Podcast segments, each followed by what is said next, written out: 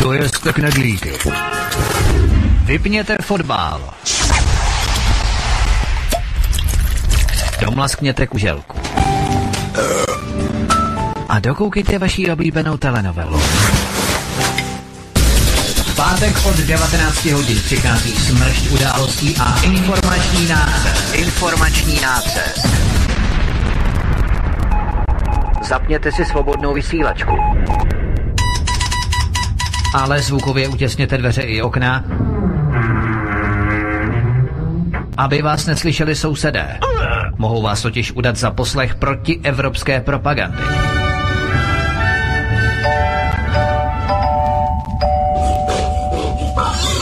Proto buďte tuctoví, všední a hlavně nevybočujte. Pokud vystrčíte svobodně hlavu, nemilosrdně vás pokosí motorovou pilou. Demokracie? Ano, ale pouze ta po jejich. Proto zapalte svíčky, kupte pár plišáků a semkněte se s námi v boji proti bruselskému terorismu. Šéf-redaktor z pravodejského portálu Ironet.cz pan VK komentuje aktuální události posledního týdne na vnitrostátní i zahraniční politické scéně. Z ganze Čechyše folk vystajíme simulantní pandem. Zákulisní informace, které se nám vždy nemusí líbit. A komu tím prospějete, co? Geopolitické analýzy, rozvědky, zpravodajské služby. Buďme napřed ve vnímání informačního pole řídících mocenských procesů. Mocenský tenzor je neúprostný. Máte zaseknutý kompas na západ? Každý pátek od 19 hodin si k nám přijďte pro nový, protože nám funguje na všechny čtyři směry.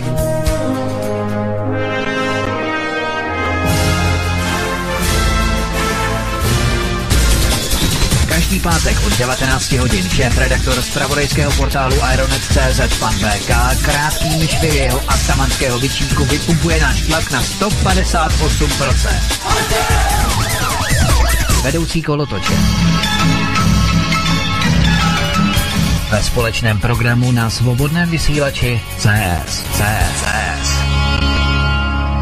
Tak eh, já vás všechny vítám u pravidelného pořadu, tak jak jsme zvyklí eh, v páteční podvečer až večer se slýchat, pochopitelně u Klábosnice, jak jinak, tentokrát zprostředkovaně díky studiu Midgard a jinak už jsou nachystaní ty strůjci celého toho programu a to je Vítek s panem VK.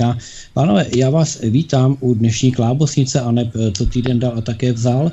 No a já si myslím, že se můžete pomalu pustit do tématu, protože teď ještě není na to chvíle, abychom říkali, kam nám lze telefonovat a volat, tak můžeme rozebírat a jenom připomenu, můžete psát na studiový e-mail svcs.midgard.gmail.com ale jak víte, tak vždycky jsou upřednostněny ty, kteří telefonují. Tak to bylo jenom do začátku, čas je neúprostný.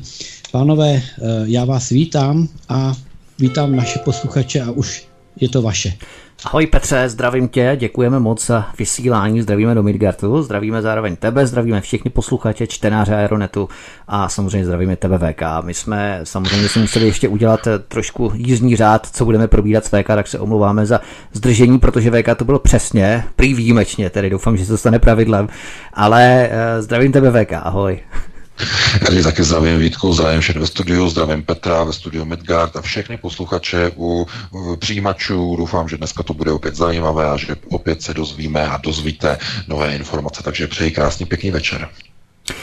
Rána jako zděla. Bývalý Babišův náměstek kandiduje do Senátu za Piráty v Praze 8 v oboru číslo 23. Za ním se ale táhne šňůra a propletenec firem a podniků vedoucích k Česu, Jaromíru Soukupovi z televize Barandov, Česko-arabské obchodní komoře a dokonce k Babišovu bratrovi Alexanderu Babišovi. O tom třeba někdy příště. Jedná se o pomstu nebo promyšlený tah napojení ano na Pirátů kde přišla bývalá Babišova pravá ruka k tak obrovským akciovým podílům ve firmách propojených s Česem. Než se ale pokusíme na tyto otázky odpovědět, ještě bych se možná pozastavil VK nad tím, ne, nebo respektive nad další souvislostí, která mě napadá, čím více o tom přemýšlím. V souvislosti se situací, která se odehrává kolem ERU, Energetického regulačního úřadu, ve kterém panuje totální personální chaos a zmatek. Dostávají se tam opět lidé před příchodem Aleny Vytázkové, kteří tu působili před příchodem Aleny Vytázkové, to znamená lidé spojení s největším solárním boomem, s takzvanými solárními barony, do kterých byl extrémně zapojen a zatažen i Čes a různé jeho podfirmy. Konec konců dva manažery jsme zachytili v tom propletenci čezáckých firm, dokonce Josefa Firsta, který eh, figuroval jako předseda před eh, eh, paní Alenou Vytázkovou, jako předseda ERU. A když si uvědomíme, že třeba za SPD kandiduje Jan Vacík, bývalý generální ředitel Česu, který se stal potom manažerem skupiny Apian v souvislosti s Mosteckou uhelnou. Teď za Piráty kandiduje Lukáš Wagenknecht, vlastnící obrovské asety firem Česu tak eh, mě tak napadá trošku taková konspirační myšlenka, jestli se nechystá nějaký energetický tunel na státní rozpočet, například biometan, který se Aleně Vytázkové podařilo zastavit v roce 2013, tak eh, jestli si nechtějí v Senátu některými manažery v energetice jak si pojistit projítí podobného energetického zákona lidmi, kteří tam kandidují, a nebo bychom měli pouze sledovat tu hlavní linii postupu po ose. Babiš ano, Wagenknecht jako jakýsi převodník a Bartoš Piráti. Nebo co si o tom celém ty vlastně myslíš? No tak já si myslím především to, že eh, co se týče obsazování jednotlivých nebo prosazování jednotlivých eh, eh, pozic v otázkách třeba energetické soběstačnosti, rozvoje tzv. alternativních zdrojů energií, státní podpory pro tyto zdroje a tak dále, to je všechno plně v dikci vlády a jednotlivých ministerstev.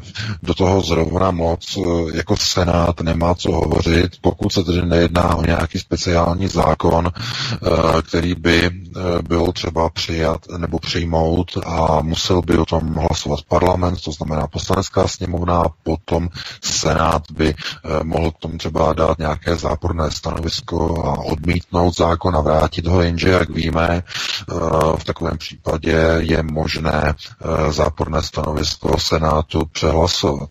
Takže, že by bylo vynakládáno takové velké úsilí na získání nějakých pozic nebo vlivových pozic v Senátu kvůli některým eh, čistě ekonomickým záležitostem, které se vztahují například eh, k různým eh, obnovitelným zdrojům, k biometanu, k různým fotovoltaikám a tak dále. To mi připadá příliš jakoby overkill, respektive je to mířené někam trochu úplně jinam. Andrej Babiš ví, že příští volby, mluvíme o příštích parlamentních volbách, budou velmi problematické v tom, že se změní úplně celá hrací plocha toho, čemu říkáme přirozený politický prostor a nejenom v České republice, ale v celé Evropě, protože zhruba za ty čtyři roky se očekává, eh, že začnou být realizovány, nebo bude, bude to první etapa, první fáze realizace takzvané nové Evropy, to znamená reformy, reformy celé Evropské unie, o které hovořila teď ve středu Angela Merkel, že je třeba provést reformu, hlubokou reformu řídících struktur celé Evropské unie. Reformu. Tohleto slovo si dobře zapamatujte, protože jsme o tom mluvili velmi exaltovaným způsobem, až trošku jakoby eh, mimo eh, v minulém pořadu, eh, minulý pátek. Já jsem zdůrazňoval a vysvětloval, proč a jak se dívám na slovo reforma ohledně reformy Evropské unie. A teď znovu ve středu o tom mluvila Angela Merkel. Ehm, chystá se to, to není teď hned samozřejmě, ale řekněme v horizontu dvou, tří až čtyř let e, začnou být tyto nové rámce fungování celé Evropy realizovány a zahajovány. A právě v té chvíli, v té době, řekněme okolo roku 19, eh, teda okolo, okolo roku 2021, 2022, eh, v tomhletom prostoru začnou strany, které byly takzvaně tradiční, začnou kolabovat, začnou se rozpadávat úplně. Je to přichystaný plán, rozpad eh, ČSSD se nedostane do parlamentu, eh, velký problém budou mít komunisté, eh, velký problém budou mít všechny tzv. tradiční strany, které budou horko, horko těžko schánět jakoukoliv politickou podporu. Naopak budou růst takové projekty, které budou prosazovat teze nové Evropy. Dále a nadále poroste hnutí ANO, které se stane v jisté fázi úplně hlavní nebo hlavní silovou složkou politiky v České republice. Na druhém místě budou Piráti, kteří mají stejný dynamický náboj, politický náboj otevřené Evropy. To je to, co chtějí mainstreamoví voliči v České republice. To dobře si, kdybyste si měli vsadit na nějaké koně, tak hnutí Ano a Piráti je hlavní tandem. A z tohoto důvodu, protože Babiš je zasvěcený eh, v rámci určitých procesů do krátkodobých výhledů toho, co je chystáno, tak on ví, s kým se musí spojit. On dostal informace i rady tady z Berlína od Angely Merkel, s kým má spolupracovat. Že ne, nemá spolupracovat se SPD, nesmí spolupracovat se SPD, musí spolupracovat s Piráty. Jenže problém českých pirátů je v tom, že v jejich čele je Ivan Bartoš. Ivan Bartoš je člověk, který je přímo vysazený uh, proti Andreji Babišovi, má ho za jakési stělesnění korupce kvůli čapímu hnízdu a tak dále a tak dále. A uh, on představuje určitý, určitou blokaci a brzdu v jakémsi zbližování mezi hnutím ANO a Piráty. Všichni to vědí, když se zeptáte některých Pirátů v zákulisí, v kolárech, tak vám řeknou, že e, některé tvrdé přístupy, které vyplývají z neochoty, oficiální neochoty Pirátů spolupracovat nebo nabídnout nějakou formu spolupráce Babišovi, že je kontraproduktivní, že by bylo dobré prosadit některé cíle a teze Pirátů ve spolupráci s Babišem, ale oficiálně o tom Ivan Bartoš nechce ani slyšet. E, takže se dá očekávat, že role Lukáše Wagenknechta bude skrze Senát, senátní účast na kandidáce Pirátů v tom, aby přiblížil určité pohledy uvnitř Pirátské strany, e, myšlence spolupráci s hnutím ANO na středně dobém horizontu. Je to naprosto zjevné. E, v tom článku, když se ho přečtete, tak jsou tam uvedeny informace, z jakého důvodu nelze se dívat na Lukáše Wagenknechta jako na někoho, kdo se ve zlém rozešel e, s Andrejem Babišem. To je pouze scénka pro média.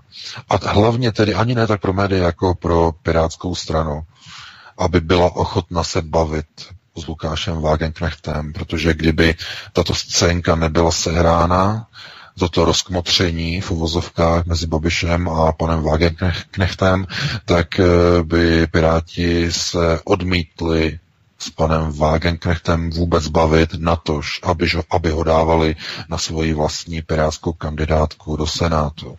Takže to je všechno taková ta poziční příprava, že mm, je to snaha prolomení ledu, o navázání určité spolupráce s tím, že e,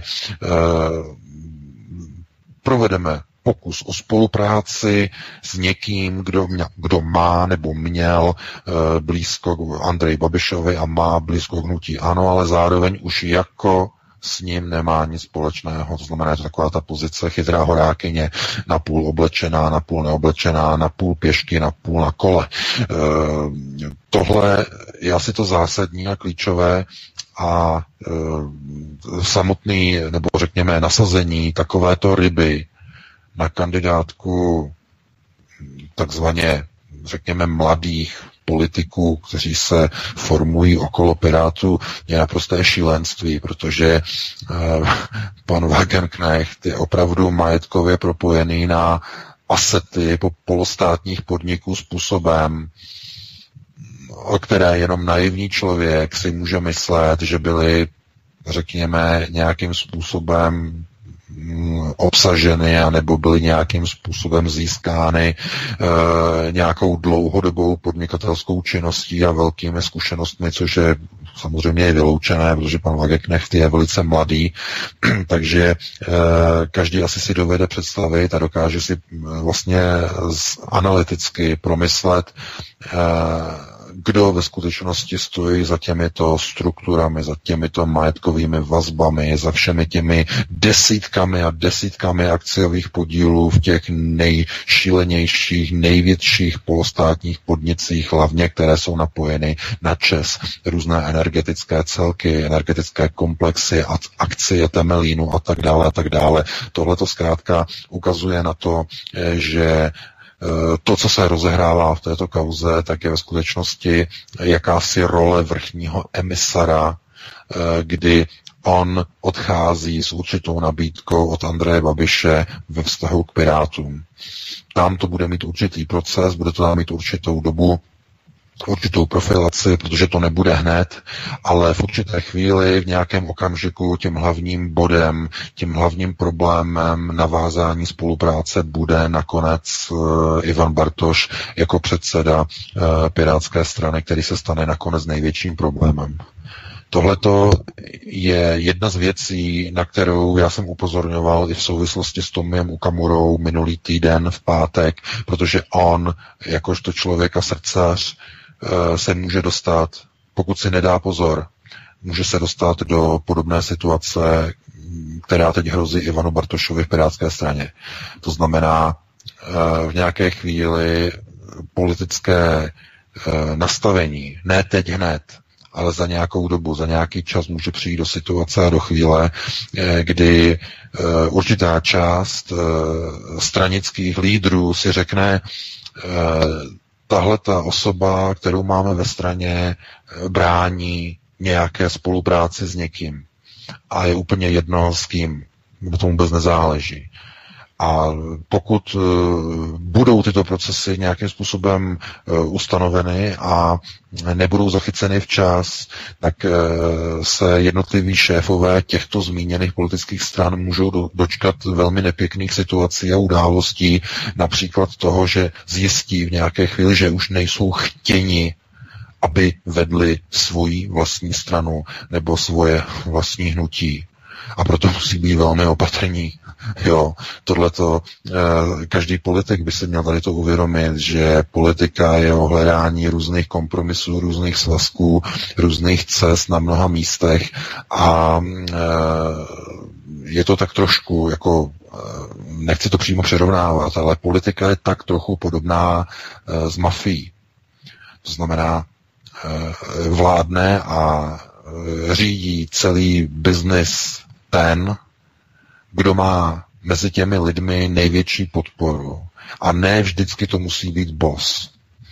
Protože v nějaké chvíli se ti, kteří jsou vlivní, rozhodnou, že svého bose odstraní. Protože už není nejsilnější. Už nemá podporu a nebo nemá přínos. Nebo něco jiného. Takže na tohle to si musí dát pozor v podstatě každý politik v každé politické straně a e, co se vlastně teď týče zrovna předsedy Pirátu, tak tohle to je opravdu to je, to je těžká váha.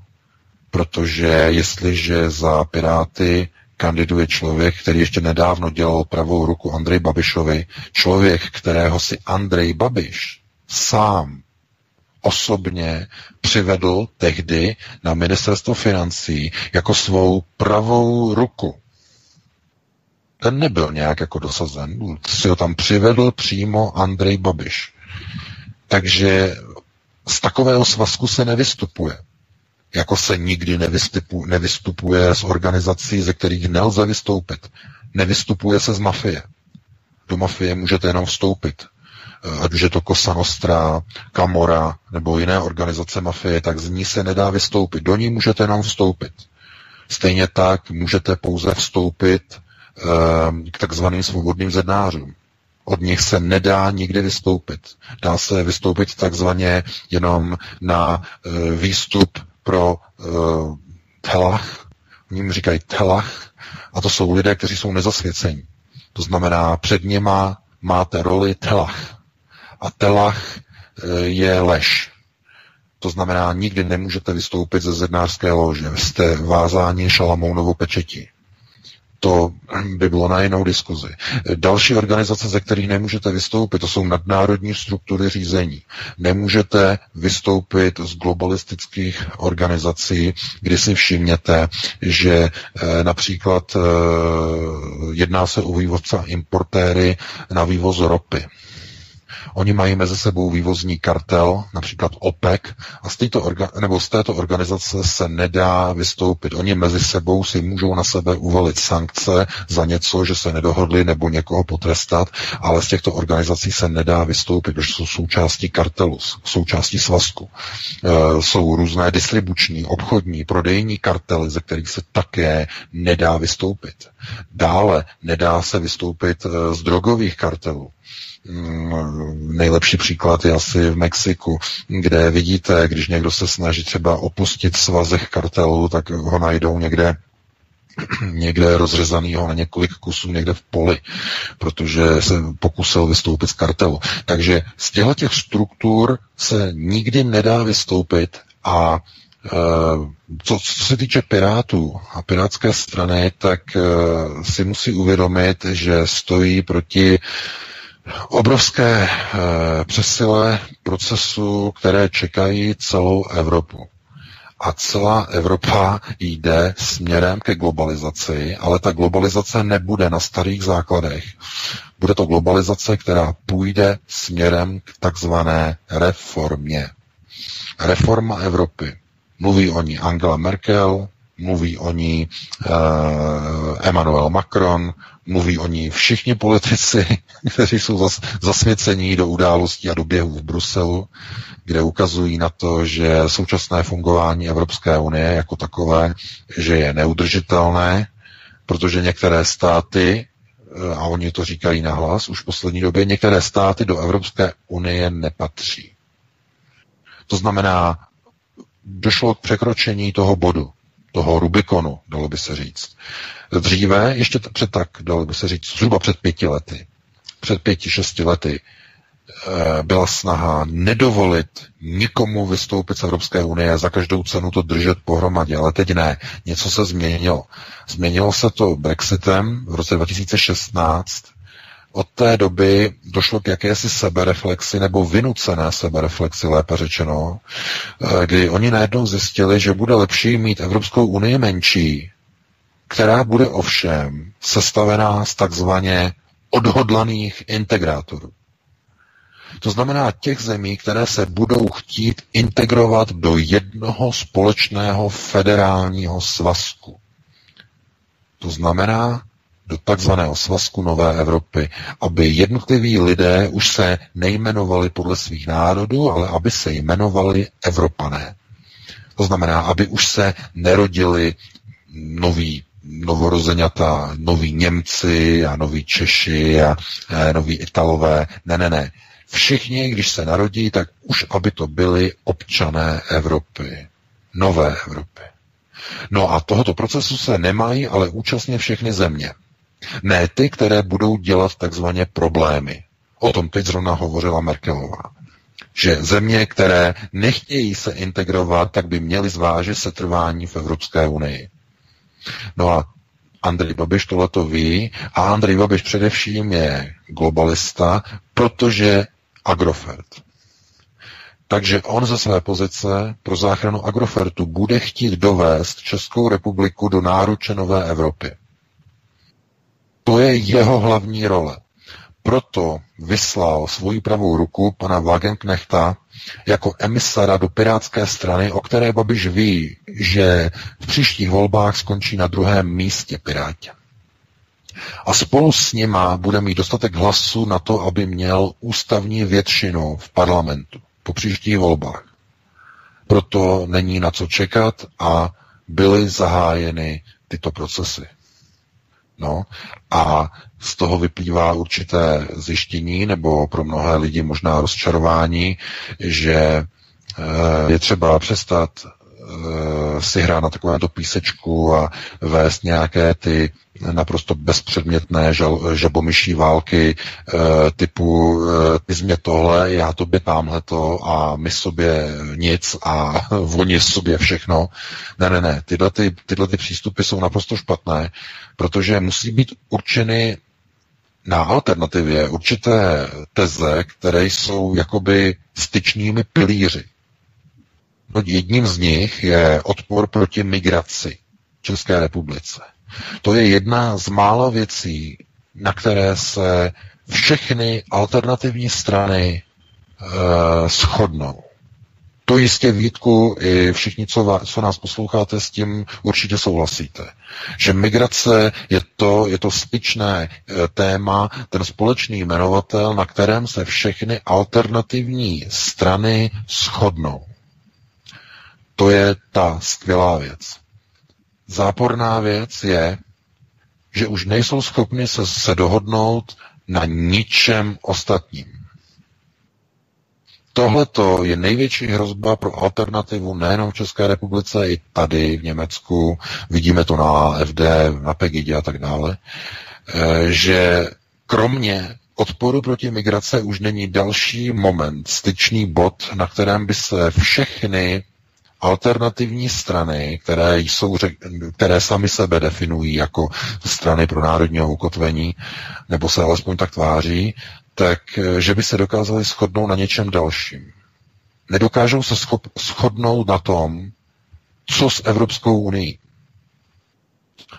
Jestli vystoupit hned, nekompromisně hned, nebo za B pokusit se o nějakou vnitřní reformu, reintegraci, změnu, schůdnost, cokoliv nebo nějakou třetí možnost, nějakou perestrojku, kterou bude řídit Brusel e, ve spolupráci s nějakými zeměmi, nebo nějaká forma, čtvrtá forma nějakého exitu, který bude mít model Británie, to znamená bez jakýchkoliv dohod a tak dále a tak dále. To znamená, jaký model vlastně toho vystoupení z EU a zdali vůbec někdo bude chtít nakonec, když dojde na lámání chleba z EU, fyzicky vystoupit jestli někdo bude chtít. No a to je jenom jeden problém. Druhý problém je Severoatlantická aliance.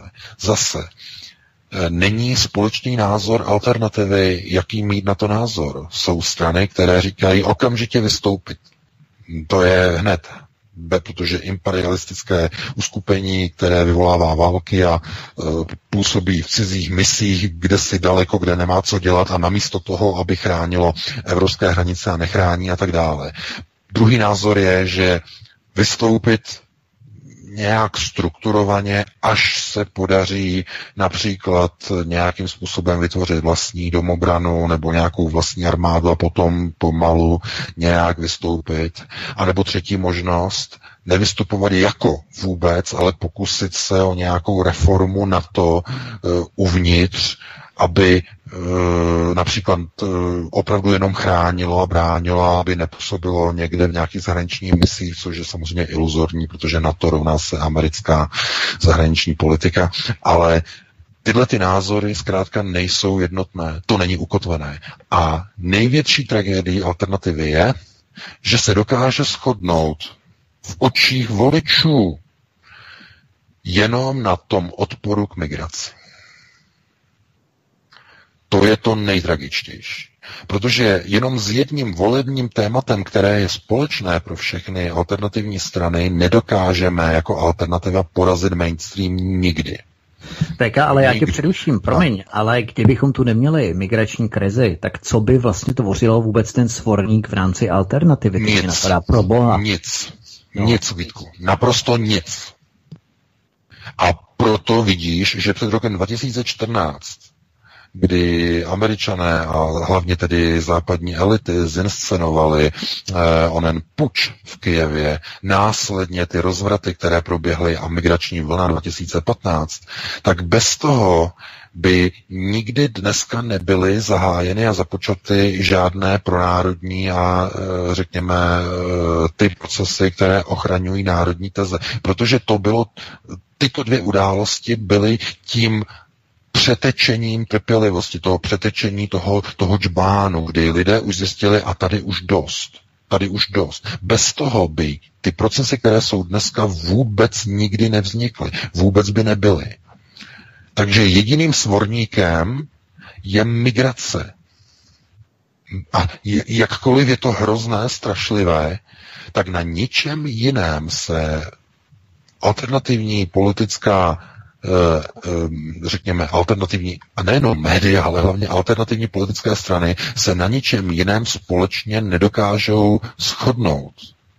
Jsme to viděli několikrát, jak se mnoho alternativních stran snažilo nějak spolupracovat dohromady a nakonec se neschodli vůbec na společné kandidáce, neschodli se ani na, protože se nemohli shodnout ani na společné volebním programu, na jednotlivých hlavních tezích a myšlenkách těch hlavních pilířových klíčových, kromě tedy s výjimkou právě odporu proti migraci. Jenže to samo o sobě na to nestačí na to, aby e, toto konzorcium alternativních politických stran dokázalo porážet ve volbách e, zavedené, nebo řekněme ty velké politické e, systémové partaje. To znamená ty partaje, aby, abychom byli ještě přesnější, to jsou ty partaje, které v rámci nové Evropy a onoho nového řádu Novum Ordo, které mají nově představovat politické elity.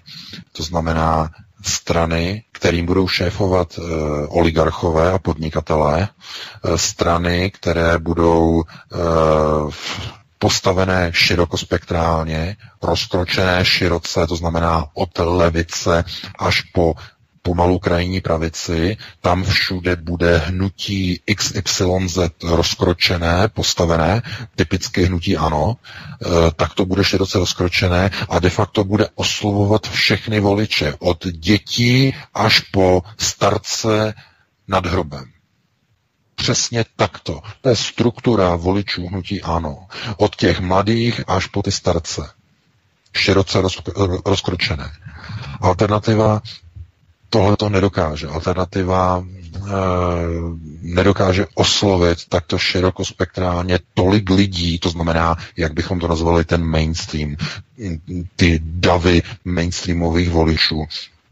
Z mnoha důvodů, protože alternativa je v mnoha otázkách příliš, eh, řekněme, extremistická z pohledu onoho ukotveného mainstreamového voliče, který chce mít své jistoty, který si nevidí dál než na špičku nosu, eh, který, já nevím, chce si večer zapnout eh, televizi, tam mít novou nějakou ulici nebo ordinaci a ráno jde do práce a když jde z práce, tak si koupí eh, šestku piv a, a v pohodě a nic jiného ho nezajímá, protože všechno ostatní jako tak nějak jakoby má, i když nemá de facto pomalu ani na nějaké větší výdaje, všechno, na, všechno má na půjčky a na leasingy.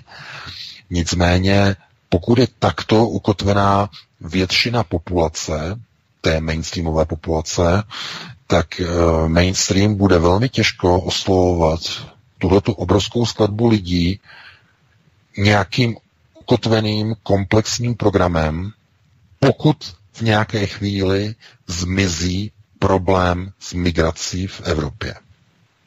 V nějaké chvíli.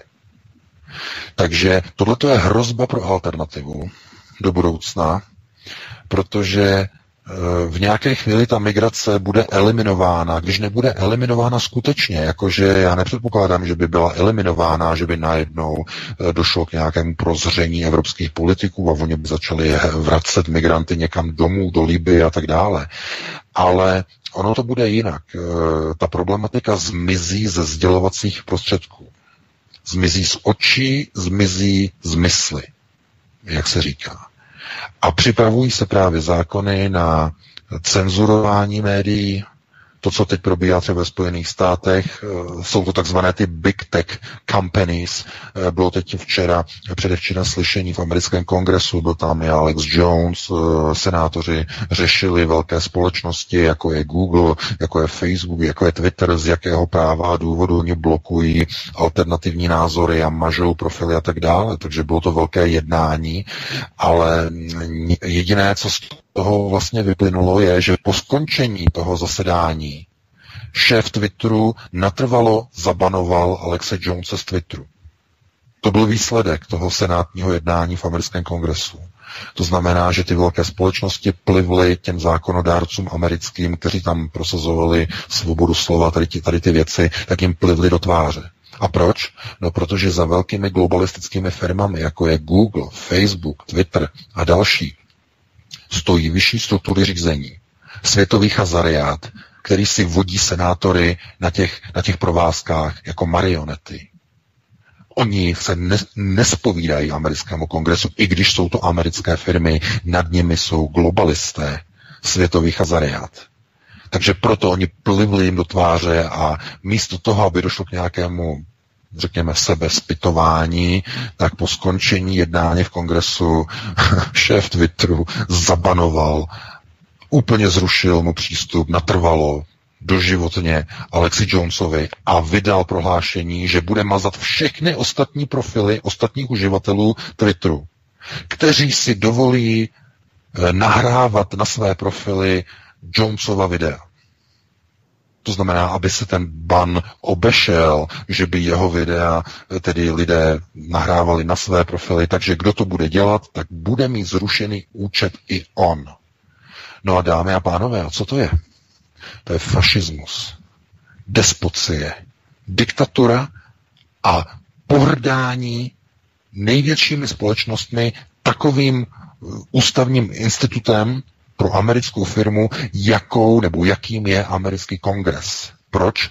No protože oni se jim nespovídají. A tyto procesy, jako už mnohokrát, se budou ze Spojených států v následujících měsících kopírovat do Evropy. Proto budoucnost není veselá, a tohleto, o čem já tady hovořím vždycky v předstihu několika měsíců, tak se potom začne naplňovat. Jako jsem před rokem eh, varoval před tím, eh, že přijde chvíle, kdy lidé eh, najednou zjistí, že jim někdo cenzuruje e-maily, že jim zahazuje e-maily. No a, a co? A uběhl jeden rok a najednou jste zjistili, že vám Centrum CZ, Atlas CZ a Volný CZ v České republice zahazuje a nedoručuje e-maily na Bakalovo serverech. Mluvil jsem o tom před rokem. Takže tohle to přichází a to se kopíruje ze Spojených států, tyto procesy. To znamená, v nějaké chvíli eh, bude snaha umlčet alternativu, alternativní informace a naopak budou upřednostňovány takzvané hlavní eh, mainstreamové server, servery, takzvaná oficiální pravda. Takže uh, Andrej Babiš ví, že bude docházet k reformě Evropské unie v nejbližších letech a on chce stát s Českou republikou jako její vůdce na té cestě do evropské nové Evropy. Do toho nového projektu. Protože si nemůže dovolit, aby eh, Česká republika byla vyloučena z klubu evropských zemí, aby následovala model Británie. To znamená model Brexitu. To si nemůže dovolit. Takže e, proto všechny tyhle ty kroky, abych to uzavřel, e, které probíhají e, na té ose Andreje Babiše, Lukáše Wagenknechta, Pirátů, tak to je pouze úsečka, která už dopředu se snaží řešit určité problémy a určité konotace, které přijdou za dva, za tři, za čtyři roky. Babiš na ně chce být připravený. Chce mít na příští volby a po příštích volbách stabilního a bezpečného koaličního partnera, protože ví, že po příštích volbách už ČSSD s vysokou pravděpodobností v parlamentu nebude. A jakmile k tomu dojde, Andrej Babiš byl, by byl bez koaličního partnera izolován a nemohl by sestavit vládu, ač by byl vítězem voleb nemohl by vládnout. Dopadl by stejně jako v roce 2010 Jiří Paroubek, který vyhrál volby, ale velmi těsně a nebyl schopen sestavit vládu, proto rezignoval, odstoupil a vládu nakonec sestavil, eh, sestavila ODS v čele s Petrem Nečasem. Takže já bych to uzavřel a jenom bych ještě zdůraznil, že z těchto vyšších pohledů se musíte dívat na to, v jakém obrovském ohrožení je alternativa. A proč mě to tak děsí a proč mě to tak znervozňuje? Když slyším slovo reforma od stran, které by měly používat jiná slova, jako je třeba exit. Tohleto, na tady to si musí dát všechny strany pozor. A stejně tak Piráti si musí uvědomit, že e, to, co je červené, nemusí být víno. Může to být krev krev jejich vlastní, do které se dívají, do toho poháru. To znamená, někdo jim pustí krví, někdo se k ním dostane a někdo bude chtít je spojit uh, s hnutím ANO, s Andrejem Babišem. A v nějaké chvíli se vedení Pirátské strany, které dneska tvrdě a ostře odmítá spolupráci s Babišem, stane se nepohodlným tahle ta hrozba hrozí všem ostatním stranám, hlavně těm alternativním. Takže já bych, já bych tady to ukončil a vrátil bych ti slovo Vítku, aby si k tomu také něco řekl.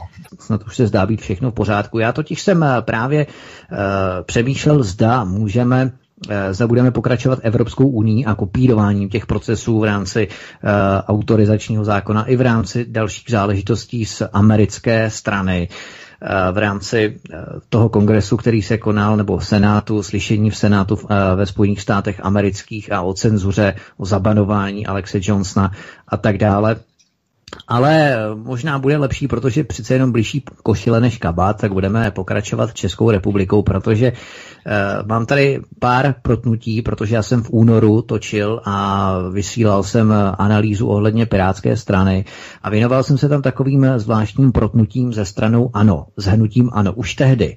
A e, nikdy by mě nenapadlo, že v podstatě za měsíc, za dva měsíce, protože o Lukáši Wagenknechtově to známe už od března tohoto roku, že kandiduje jako že jsme si nedávali tolik ty věci do souvislosti v, v rámci jeho osoby, že tam bude možná takové protnutí opravdu silného kalibru. Ale e, je známá třeba situace, kdy Ivan Bartoš sedí od října 2014 ve správní radě nadace sociální inkluze SU spolu s Martinem Komárkem do 21. října 2017 členem hnutí Ano Andreje Babiše, což může být v podstatě jedna náhoda, on to v podstatě náhoda byla. Eh, tady je svedli dohromady prostě společné zájmy pomáhat postiženým lidem, OK, ale to protnutí prostě tady máme, i když je to velmi slabé protnutí, v podstatě svedla je dohromady opravdu náhoda. Ale Druhé protnutí Ivan Bartoš se v roce 2012 setkal s Andrejem Babišem v Průhunicích v Sokolovně. Andrej Babiš tehdy napísal spolupráci Pirátům eh, a Ivan Bartoš tu nabídku nejenom přijal od Andreje Babiše, ale dokonce pomáhal Andreji Babišovi radami s některými věcmi na internetu. A Ivan Bartoš dokonce přijal tehdy návrh od Andreje Babiše, aby byli, nebo aby dostali Piráti v, Andrejový, v Babišových médiích prostor, například v týdeníku 5 plus 2. A dokonce se Ivan Bartoš radil s Andrejem Babišem o rozvoji jeho mediální divize. To je druhé protnutí s ANO. Dva předsedové na jedné schůzce, náhoda, kdo by to řekl. Třetí protnutí s ANO funguje na ose Tomáše Horáčka – vlivného podnikatele ve zdravotnictví, který zastupuje firmu Active Vision SE, to je evropská společnost SE, a tato firma Tomáše Horáčka 10. října 2017 uzavřela smlouvu s Piráty, kdy jim věnovala nefinanční plnění 445 269 korun. Ale tento vlivní podnikatel ve zdravotnictví, Tomáš Horáček, který podporoval Piráty touto částkou nepl- finančním neplněním, Eh, tak on se do roku 2016 pohyboval ve štábu ANO. Ano, a teď najednou je u Pirátů. Třetí protnutí z ANO, velmi zajímavé. A když, jsme, když se to bude bavit třeba o TOP 09, tak to můžeme zmínit volebního manažera Pirátů Štěpána Štrébla, který kandidoval v Karlových Varech za TOP 09 v roce 2010. První protnutí stop 09 také. Dále druhé protnutí stop 09 můžeme najít v osobě Jakuba Horáka, který po volební kampani Pirátů se najednou vlichocuje do přízně TOP 09 a hodlá za ně kandidovat v letošních komunálních volbách, pokud se nic nezměnilo. Ta zpráva se objevila v médiích 14. Eh, března 2018, to znamená v březnu. Jo? Druhé protnutí stop 09.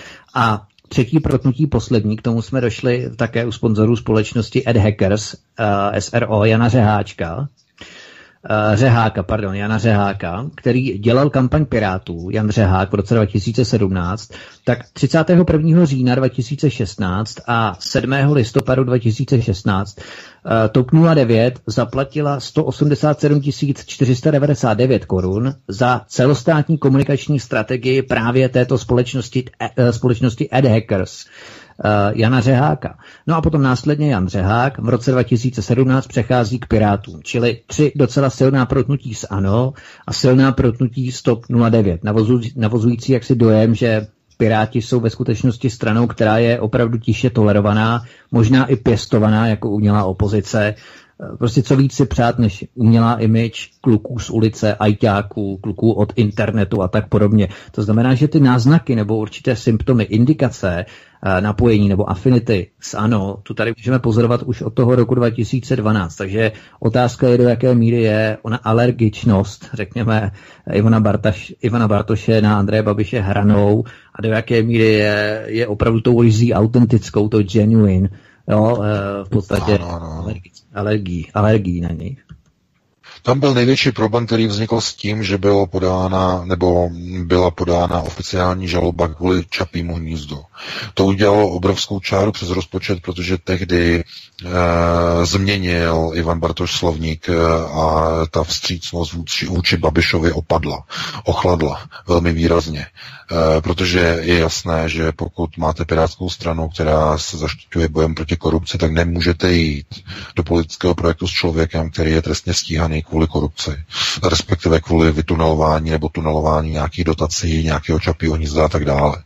Takže to byl, to byl velký problém a od té chvíle, od té doby je tam komplikace, že eh, Bartoš je ten, který prosazuje uvnitř Pirátů eh, ten mezník, že my bychom jako spolupracovali s hnutím ano, ale nesmí v čele být Andrej Babiš protože my nemůžeme spolupracovat s někým, kdo je obviněn tady z těch věcí. A Babiš to samozřejmě nemůže akceptovat, takže oni teď hrajou pozici, my s váma nemůžeme, vy s náma nemůžete, ale je třeba najít někde nějakou spolupráci. Problém je v tom, že v nějaké chvíli, v nějakém okamžiku si na obou stranách těchto dvou politických subjektů může někdo říct, však my tady ty problémy bychom neměli, kdybychom v čele neměli tady ty lidi.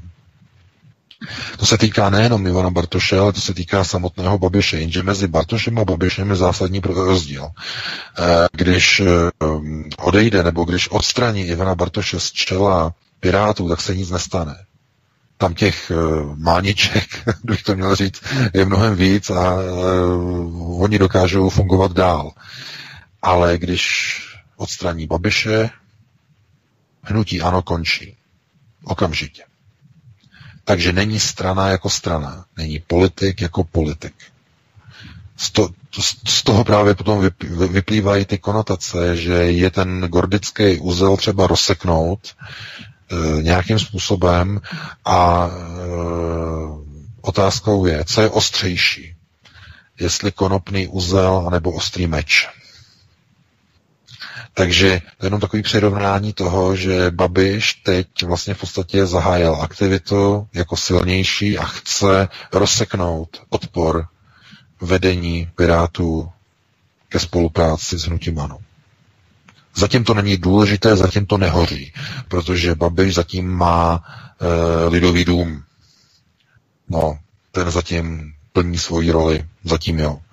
Ale v nějaké chvíli a hlavně v příštích volbách už to možné nebude v té době už bude potřebovat Andrej Babiš nového koaličního partnera, kterého takzvaně osloví. A nikdo jiný na té politické scéně není, eh, kdo by mu vyhovoval.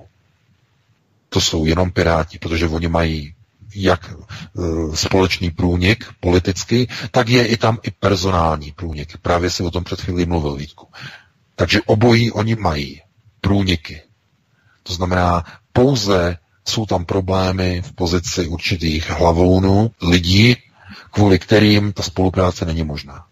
No a jak to dopadne, na to si musíme ještě počkat.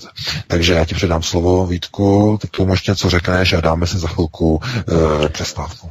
Já bych možná už tu písničku zahájil teď, jenom se zeptám na obligátní otázku. Uh, večeře si VK dáme dvě písničky nebo jenom jednu? Dáme jednu šestiminutovou nebo takhle a nebo dvě kratší, no, to je no, jedno. No, taková chytrá, taková chytrá horákyně.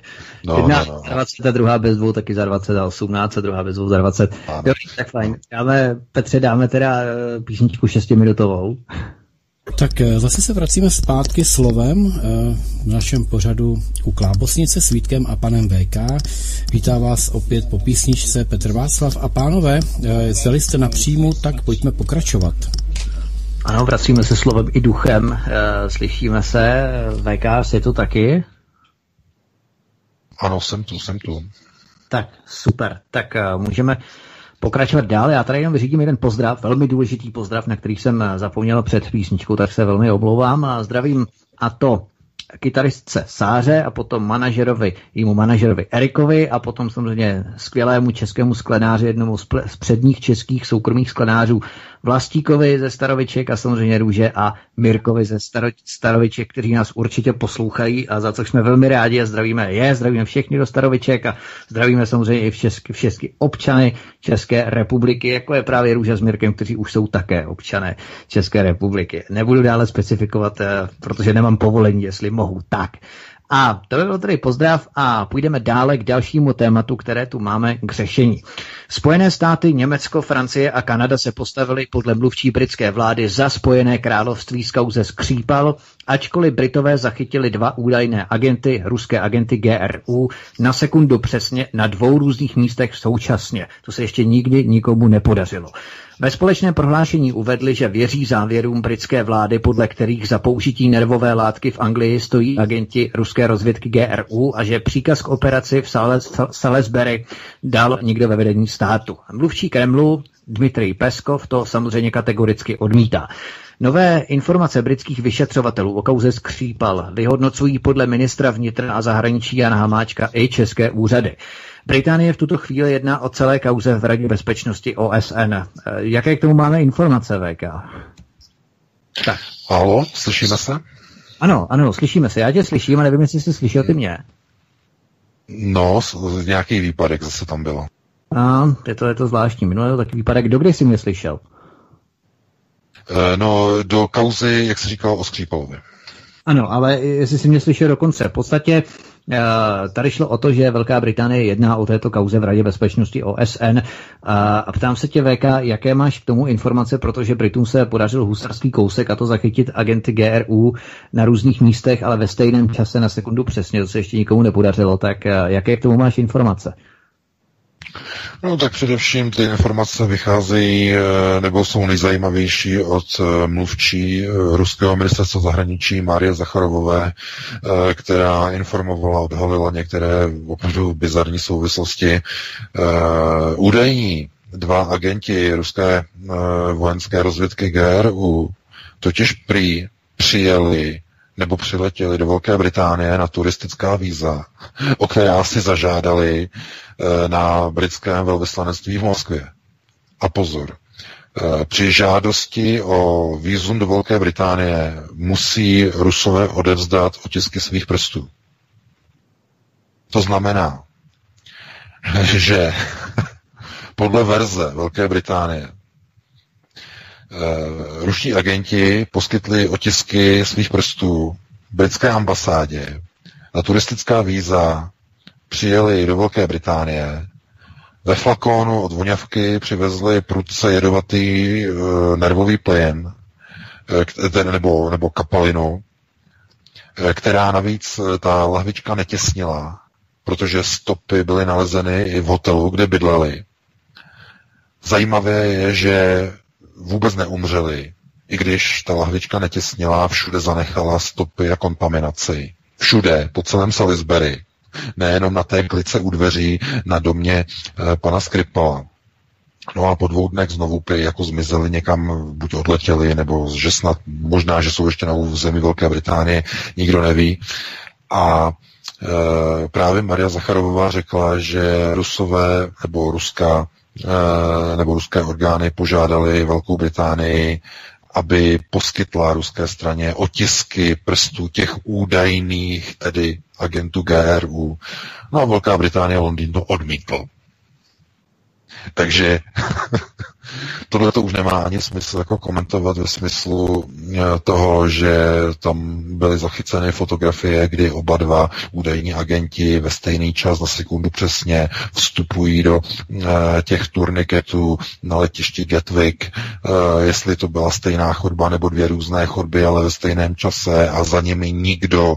Je to velmi zvláštní, jako kdyby oba dva přiletěli nějakým vlastním soukromým tryskáčem, protože ty, ty turnikety, ty průchody, eh, těmi se pravidelně valí desítky nebo stovky lidí za sebou, ale na těch obou fotografiích je vidět, že oni tam jdou úplně sami. Vždycky jenom jeden a za nima nikdo není. To znamená, to vypadá, jako kdyby to bylo někdy v noci, kdy e, přiletělo soukromé letadlo s jedním člověkem a ten člověk přiletěl sám a vystoupil z letadla a sám šel tím průchodem, tím turniketem a nikdo za ním nebyl, ani před ním, nikdo, prostě nikdo. Jinak ty turnikety jsou narvané lidma, když tam prochází. Když vystupují z letadla, jsou stovky lidí, se tam valí, takže je to celé zinscenované. Je možné, že jde o krizové herce, které eh, Velká Británie použila, dneska už jsou mrtví. Nebo dokonce oni je někde mají schovaný a oni je vytáhnou, jakože je chytli a budou se vydávat za Rusy, protože to není ještě skončené. Tato šaškárna ještě bude pokračovat. Uh, oni, oni, by to, oni by do toho nešli, kdyby je někde už neměli schovaný. Oni je někde mají schovaný a oni potom za dva měsíce řeknou, hele, helejte se, podívejte se, my jsme je chytili někde. A znovu se ta kauza obnoví. A znovu. A znovu. Takže Mm, Tohle je problém. Problém kvůli tomu, že v Sýrii probíhají některé kroky, jako je například uh, teď ta událost, o které nevím, tedy jestli dneska se k tomu dostaneme, ale já jenom nakousnu. Um, syrská válka je na dohled, že by mohla být skončena definitivně protože poslední jednotky odporu takzvaného islamského státu, respektive jedné z těch eh, organizací napojených na Al-Qaidu, eh, jsou obklíčené ve městě Idlib, eh, kde syrská armáda ve spolupráci s ruskou armádou připravují mohutnou ofenzívu. Problém je v tom, že v tom, v tom, v tom Idlibu se nacházejí stovky amerických vojáků, stovky amerických poradců, jsou tam Izraelci, jsou tam Britové, jsou tam Kanaděné, jsou tam zásoby chemických látek, které tam přivezly americké jednotky, byly tam schozeny z letadel v noci, um, došlo by k odhalení inscenace celé syrské války, kdo ji vyvolal. Došlo by k pozatýkání stovek a stovek amerických vojáků, kteří pomáhají uh, islámskému státu kteří pomáhali celých pět nebo šest let. To znamená, jsou to hlavní organizátoři. Ruská armáda totiž nedovoluje Američanům vzdušné evakuace z Idlíbu. A tady, to je zase další věc. Ruský generální štáb nechce povolit přelety americkým vrtulníkům nad Idlíbem, nechce povolit přistávání, protože oni vědí, že americké vrtulníky by z Idlíbu odvážely teroristy vlastní lidi, vlastní operativce, vlastní operátory. E, ruský generální štáb to nechce dovolit. Vladimir Putin tlačí na to, aby to bylo umožněno. Tohle je velký problém.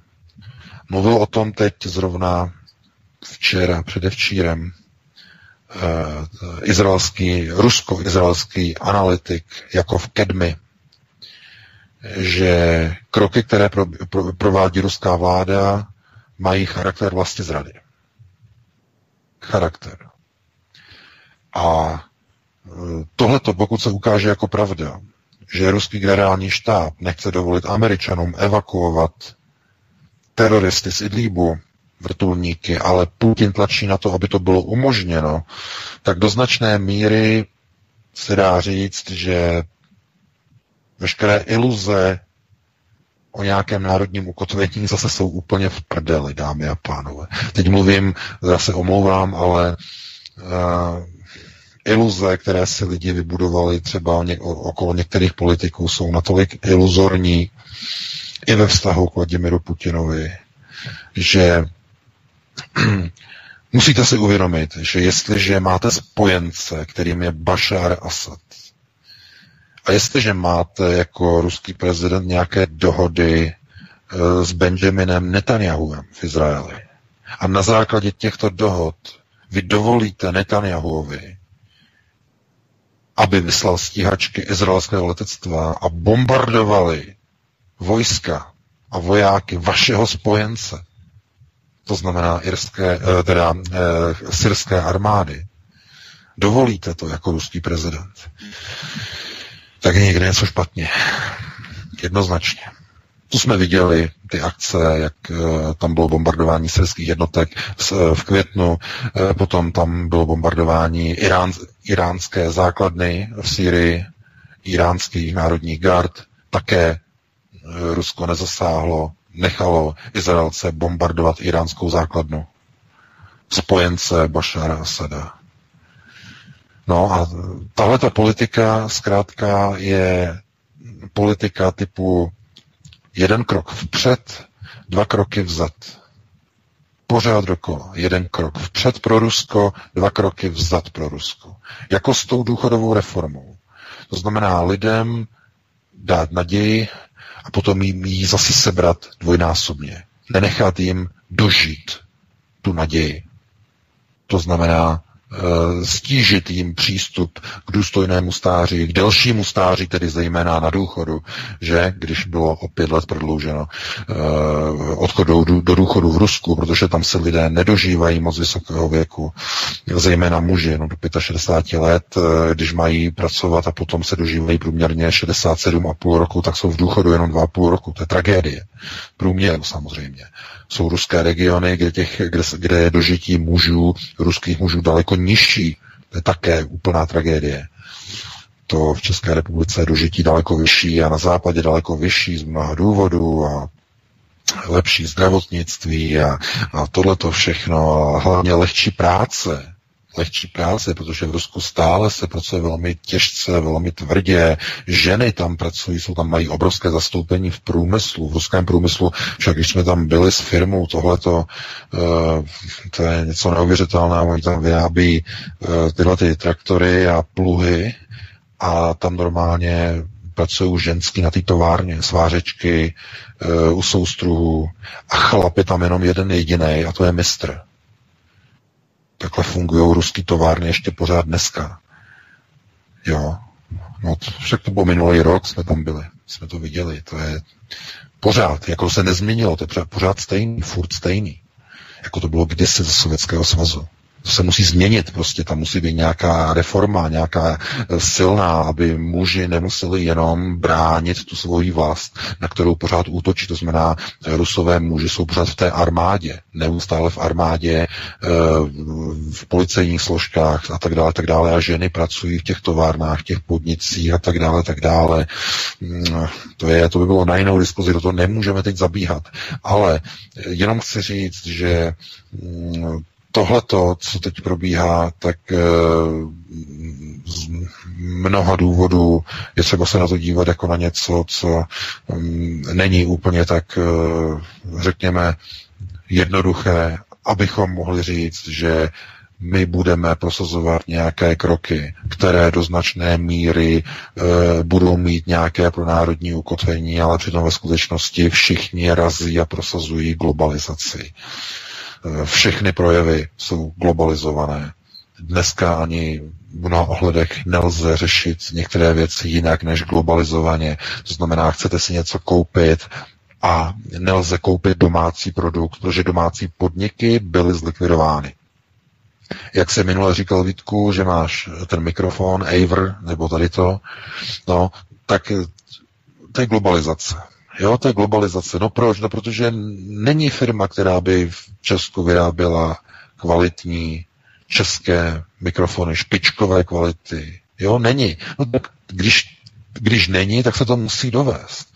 Problém je, když někdo úmyslně rozbil a zničil průmysl nejprve v 90. letech, aby následně mohly být dováženy produkty a další zboží a aby lidé se nebouřili, že tady je někde nějaká firma a oni ty lidi nemají práci nebo jejich zboží se neprodává, protože vy se dovážíte něco cizího.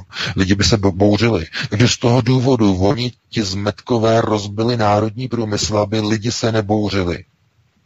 Protože když rozbijete výrobní závod na televize, Teslu, i když Tesla funguje a stále ještě vyrábí, to zase třeba není dobrý příklad, ale e, samozřejmě, že tam mají nějaký modely, mají tam nějaké ty STB e, přehrávače na příjem, nebo ty, ty dekodery na příjem toho digitálního signálu, oni tam mají nějakou produkci, ale není to nic moc, e, není to pestrá nabídka, a oni, když nechali takhle ten průmysl zničit, tak prostě to zboží českého původu není.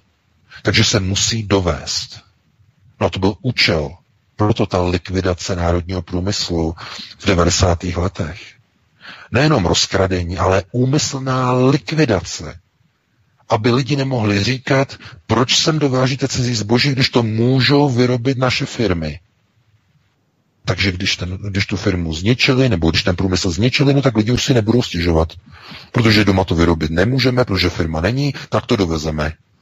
No a takhle to globalčiky udělali ve všech zemích východní Evropy. To vidíme. No a dneska do značné míry globalizace je objektivní proces, eh, minimálně ta obchodní globalizace. No a to bychom zase vraceli do toho, do toho původního uh, iluzorního postavení, že když to teda takhle je špatně, tak uh, zachovat radši ne ten volný pohyb zboží v rámci té reformy. Ne. Radši. Jo nebo ne. No.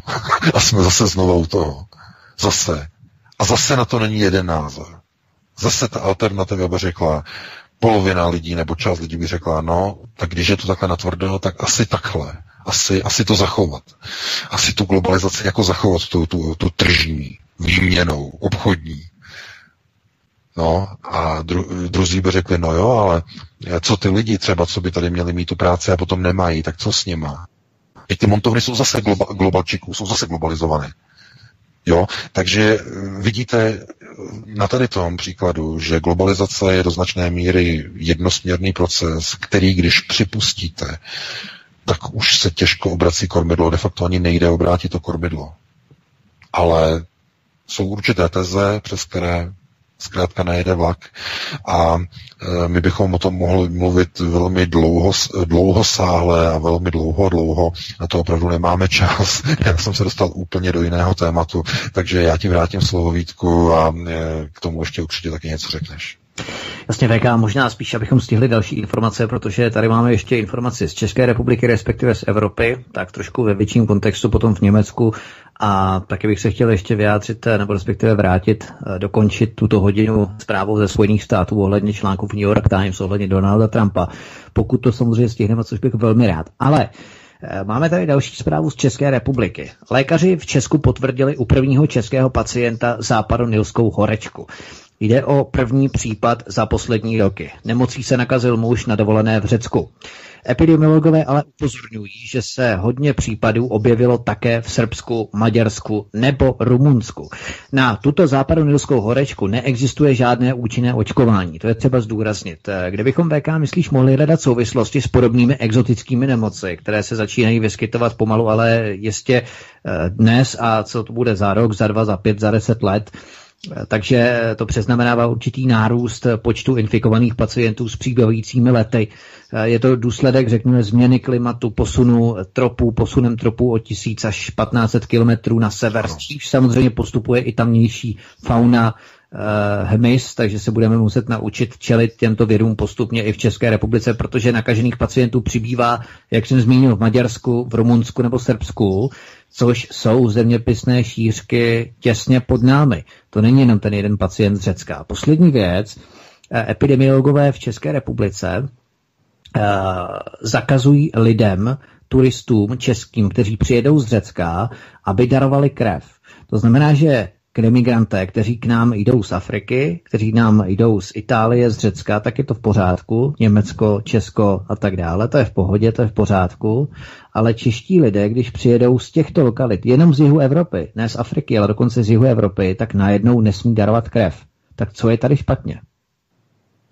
No ano, je to pravda, je to tak, eh, opravdu dochází k posunu takzvaného rovníku, nebo se říká taky arabský rovník, to je zase, ale to je, eh, arabský rovník je demografický údaj, to není zeměpisný nebo geografický, ale ten skutečný rovník se opravdu posunuje minimálně pod nebí, se posune zhruba o 1000 až 1500 km směrem na sever eh, a s tím se pohybuje i hmyz, zvířectvo, ptactvo, zkrátka všechno se posunuje směrem na sever. Takže tyhle ty nemoce, řekněme, subtropického nebo tropického charakteru se budou a začnou objevovat v jednotlivých zemích Evropy a na místech, kde dříve vůbec nebyly, protože Evropa byla ještě do nedávna prostorem takzvaného mírného pásu nebo pa, mírného pásma. Mírné pásmo se nově posune zhruba někam na úroveň e, středního Norska, středního Švédska, zhruba tam někde bude nově e, takzvané mírné pásmo. To znamená vysoko, vysoko severně od Stockholmu, severně od Os, Osla, e, tam někde bude prostor mírného pásu a bude to vlastně prostor, kde se dneska nachází Grónsko. O tom jsme několikrát hovořili, jak je důležité Grónsko jak tam nejbohatší lidé kupují pozemky a tak dále.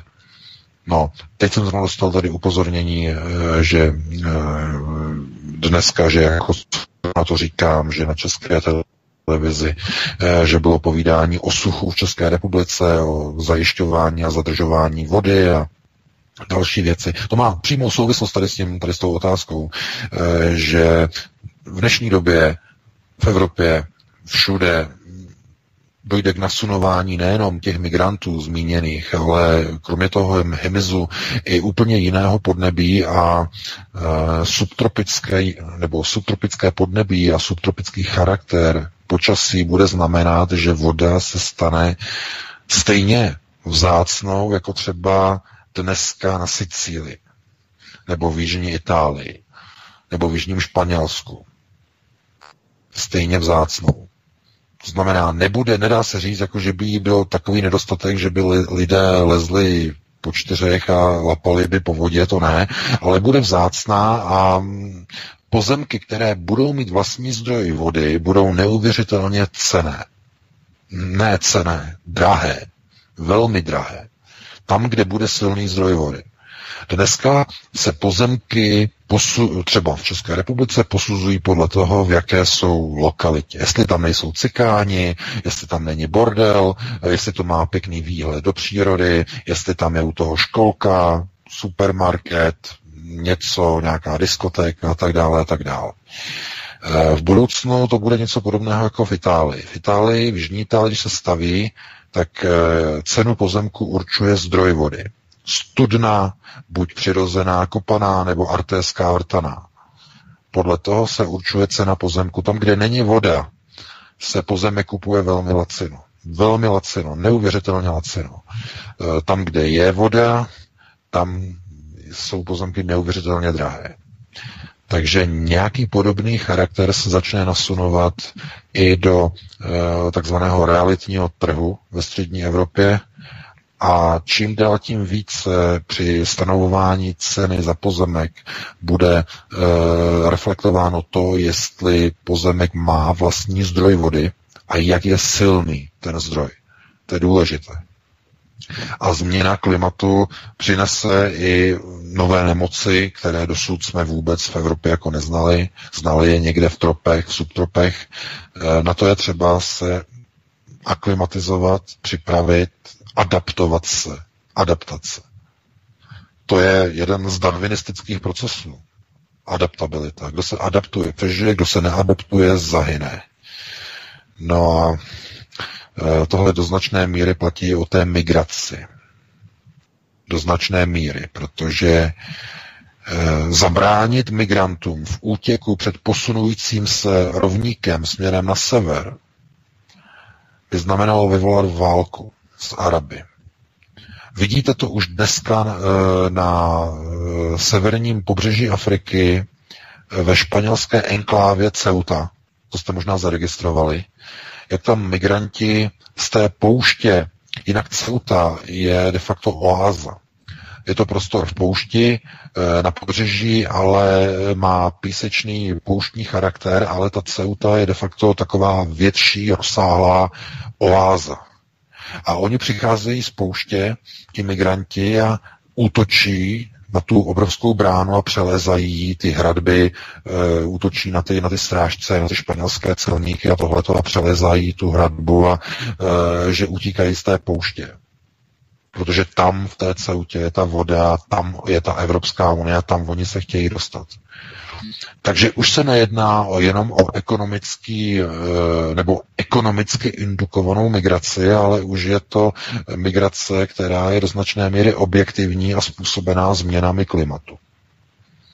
Což úplně mění situaci protože do toho začínají vstupovat věci, jako je humanitární charakter a povinnost národa nebo rasy zachránit lidskou rasu jako takovou bez, ohled, bez ohledu na barvu pleti, jak to teď říkají a nazývají globalisté.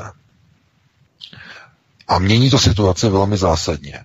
Protože ještě donedávna, ještě před několika lety, kdybyste řekli, tohle jsou migranti, kteří utíkají kvůli ekonomickým důvodům, jenom čistě z ekonomických důvodů, tak mnoho politiků by řeklo, no tak je vyhodíme, vrátíme je zpátky a tak dále, tak dále. Ale dneska kvůli změnám klimatu už politici na tady to nemají, takzvaně nemají na to odvahu prostě říct protože vědí, že už to není jenom o ekonomické situaci, je to i o situaci podnebí, kdy eh, v těch jednotlivých oblastech už eh, se nedá například pěstovat ani ten dobytek, který se tam pásl na té polostepy, to jsou ty africké polostepy, kdy není to na pěstování obilí, to není.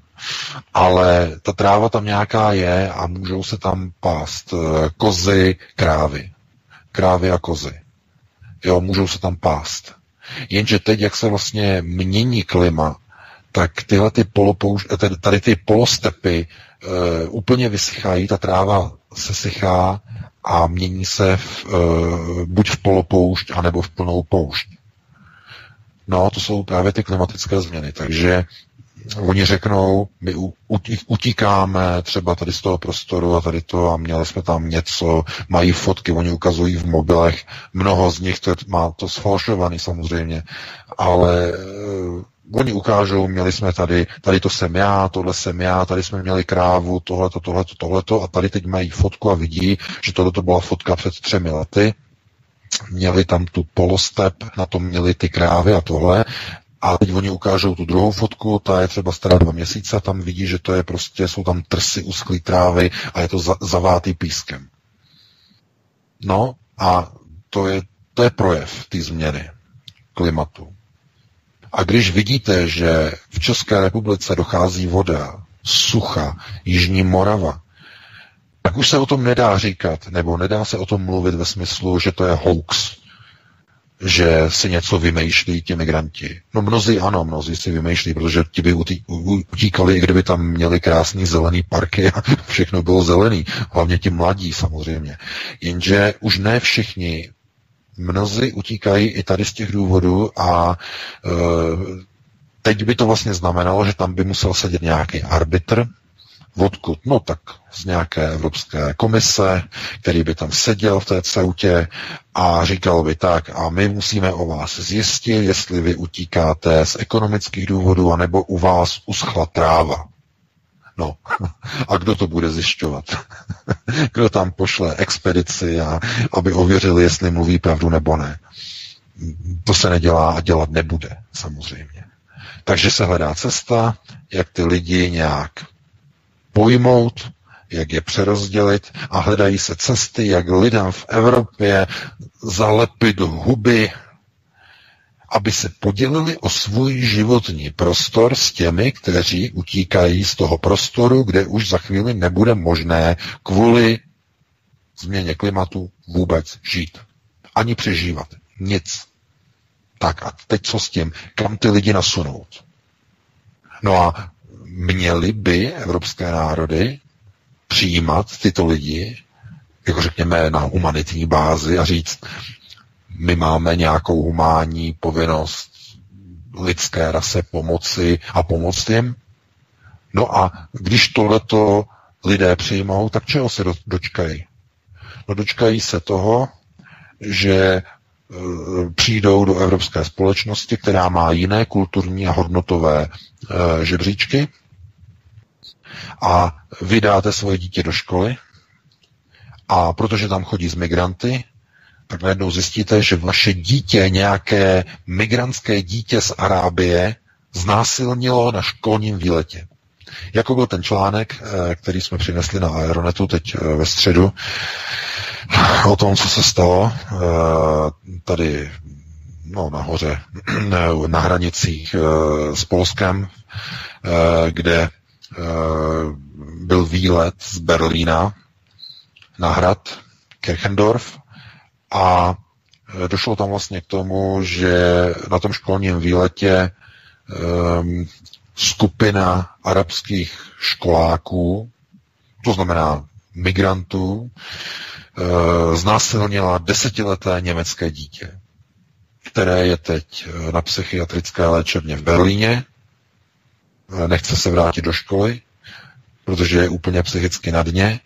No a oni ho tam znásilnili na tom výletě a teď bude mít trauma do konce života, tohleto. No a potom někdo řekne, přijmejme migranty, pomáhejme jim. No to je úplný nesmysl, protože oni by museli být schopni se integrovat, přizpůsobit. Jenže to je úplně jiná civilizace. Já nevím, jak bych to měl. Ne, úplně nejlepší příklad. Podívejte se. Když eh, osadníci z Evropy přijeli do Severní Ameriky, tak, eh, a teď nemluvíme přímo v době, kdy to začalo osidlování, ale můžeme mluvit o já nevím, počátku 19. století, kdy začala první vlna e, té masové migrace z Evropy, tak oni tam přijeli a oni tam viděli ty indiány. Úplně jiná civilizace, úplně jiné hodnoty, kulturní hodnoty, životní hodnoty, a oni mysleli, že se dokážou nějak integrovat. Podívejte se, ti indiáni se nedokázali integrovat do dnešních dnů. Došlo jenom ke dvěma změnám, hlavním změnám. Eh, dnešní původní obyvatelé, nebo tzv. Eh, oni jim říkají Native Americans, znamená nativní američané, ten jejich newspeak genderový. Takže tyhle ty indiáni zkrátka jsou ti, kteří zůstali věrní tím svým tradicím, tak jsou v malých getech, v osadách, v těch eh, indiánských rezervacích. To znamená to, co američané jako americká vláda kritizuje na jiných zemích, že vy někoho diskriminujete, máte někde geta, tak američané mají svá vlastní geta indiánů. Tam oni žijou, ale ten způsob, jakým oni žijou, ten je ten je úplně děsivý. Oni si ponechali indiánskou kulturu, oni mají všechny tyhle ty, ty způsoby a ty šamanské rituály a tohle to všechno, ale zároveň přijali od té nové civilizace jenom ty vymoženosti. Mají mobilní telefony, mají videorekordéry, mají automobily, mají i zbraně, ale ve skutečnosti jejich myšlení, hodnoty zůstávají někde na úrovni kde? 14. 15. století. Uznávají šamany, neuznávají školství. Uznávají e, zaříkávače, neuznávají léka, e, lékaře. E, mají úplně jiné hodnotové žebříčky. E, žena má jinou funkci, než normálně by řekla běžná civilizace. Oni mají několik žen a takhle a takhle, bigamie a, mon, a multigamie a další věci. A americká vláda se snaží to nějak řešit a oni už to ani radši neřeší, není to řešit jak. A rozdíl je pouze v tom, že od těch indiánů už nehrozí nějaký nebezpečí. Jo, protože jich je strašně málo, mimochodem. Protože byli eh, američané nebo přestěhovalci eh, je vyhubili v rámci obrovské genocidy. Největší genocidy na světě. To byla největší genocída, o které američané vůbec ani radši nemluví ve svých historických učebnicích. No, ale uh, nějaké přijímání migrantů dopadne úplně stejně jako s těmi indiány. To znamená, když Evropa přijme tyto arabské migranty, tak oni převezmou ty hlavní benefity. To znamená mobilní telefony, značkové oblečení, nějaké ty auta, e, televize, e, no služby samozřejmě, nějaké ty internety a tak dále. Ale hodnotově se vůbec nezmění. Žena pro ně vůbec nebude mít žádnou cenu, žádnou hodnotu. E, budou neustále vyznávat šaríu. Budou neustále uznávat Korán a jeho písmo. Můžete nasypat do těch arabských neziskovek miliardy dolarů, miliardy eur. Změníte způsoby jejich vyjadřování, dáte jim vzdělání. A oni po té, co získají vysokoškolské vzdělání, tak oni jdou, sestaví bombu pomocí toho svého vzdělání, chemickou bombu odpálí v metru protože jejich cílem bylo prosazovat džihad. A kvůli tomu studovali tu prestižně vysokou školu, na kterou brali ty granty. Od těch naivních evropských, amerických neziskovek. To znamená, e, nemůžete e, divochovi dát do ruky raketomet, nemůžete mu dát ani do ruky pero, protože tím raketometem vás zabije a tím perem místo, aby napsal knihu, tak vám ji píchne do oka tu tušku. To je jediný účel. To není proto, aby psal nějaké eseje, nějakou poezii. Ne, on ji použije jako zbraň. No, a je na, tady to nějak, je na tohle to nějaké řešení? No, samozřejmě, že není. Protože otázka zní, proč oni by měli zahazovat svoji vlastní kulturu. Teď mluvím, na, teď mluvím z pohledu těch Arabů. Protože ani my nechceme měnit naši kulturu. Naprosto logicky. Je naše, proč my bychom se měli přizpůsobovat jim. No a oni řeknou, třeba, eh, že my si chceme ponechat svoji kulturu a my na to řekneme, no vy musíte převzít naši kulturu, protože vy přicházíte do našeho životního prostoru. Což zní jakoby logicky, že jste u nás hosté. Jenže takhle to nefunguje. Jestliže ty lidi při, přijmete jako uprchlíky, tak oni už nejsou hosté. Hosté, to je, kdo je to host? A to je pěkná definice. Teď jsem zrovna nedávno slyšel. Host je člověk, o kterém víte, že v nějaké době odejde. Pokud ale víte, že ten host přišel, aby setrval a zůstal, už to není host. Už je to váš spoluobčan, který dostane stejná práva, jako máte vy. Dostane právo volit, už ho mají. Bum a už ho mají. Teď hned. Mluvili jsme o tom, byl o tom článek, jsem napsal, uh, mluvili jsme o tom před, já nevím, před dvěma měsíci tady na rádiu. A už ho mají. Už můžou podle evropských zákonů volit do zastupitelstev, do parlamentu, už můžou a nepotřebují k tomu ani občanství. Stačí jim jenom nějaká bumáška, že jsou legálně na území EU, uprchlíci, azylanti, whatever, cokoliv, to je jedno, ale prostě mají bumášku a můžou jít volit. Takže už to nejsou hosté. Proto znovu eh, nemůžete se na ně dívat jako z toho pohledu na to, že Oni by se měli přizpůsobit našim podmínkám, oni by se měli přizpůsobit naší kultuře, protože jsou naši hosti. Ano, hosti by byli ve chvíli, kdyby eh, jsme o nich věděli, že odejdou. Jenže oni nejsou hosti. Oni nepřišli na návštěvu jako hosté. Ne. Oni přišli žít společně s námi do našeho životního prostoru. To znamená, slovo host vůbec nepoužívejte v souvislosti s migranty. A v okamžiku, kdy o nich nelze už mluvit jako o hostech, tak si musíte uvědomit, že v té chvíli už oni nemají povinnost se integrovat. Host se musí umět slušně chovat, když je hostem, když přijde na návštěvu, jenže z té návštěvy host v nějaké chvíli odejde a během své návštěvy je vyžadováno, aby se choval slušně.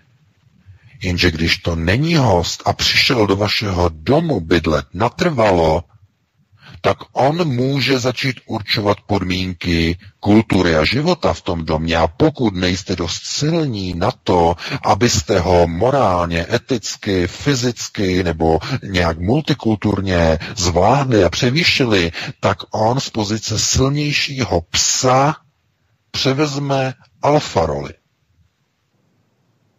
A proto se potom nemůžete divit, když alfa samci zmlátí a skopou v Praze číšníka na ulici naprosto suverénně a nikdo si nedovolí těm alfa samcům odporovat, protože všichni jsou úplně podělaní až za ušima.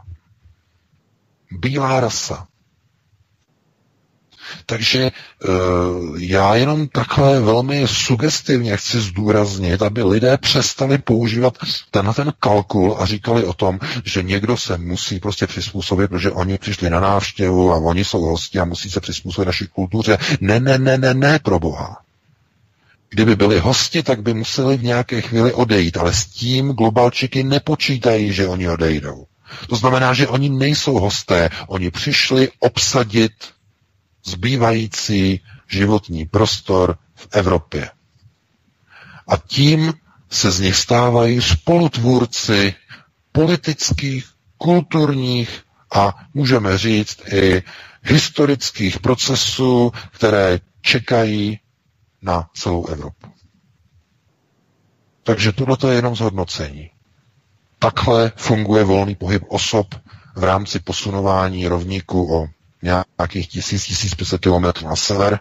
Tohle to je ten volný pohyb osob, který bude nějak, v nějaké chvíli, v nějakém okamžiku definován jako vynucený kvůli klimatickým změnám, které skutečně začínají které skutečně někde teď probíhají a vidíme to už e, na Jižní Moravě, e, na, dal, na dalších lokalitách e, není voda a tak dále a tak dále. Rok od roku je to horší s tou vodou. Takže už nikdo to nemůže jako spochybňovat. Nikdo. No, ale co to znamená, nebo co z toho vyplývá, to je snad každému jasné.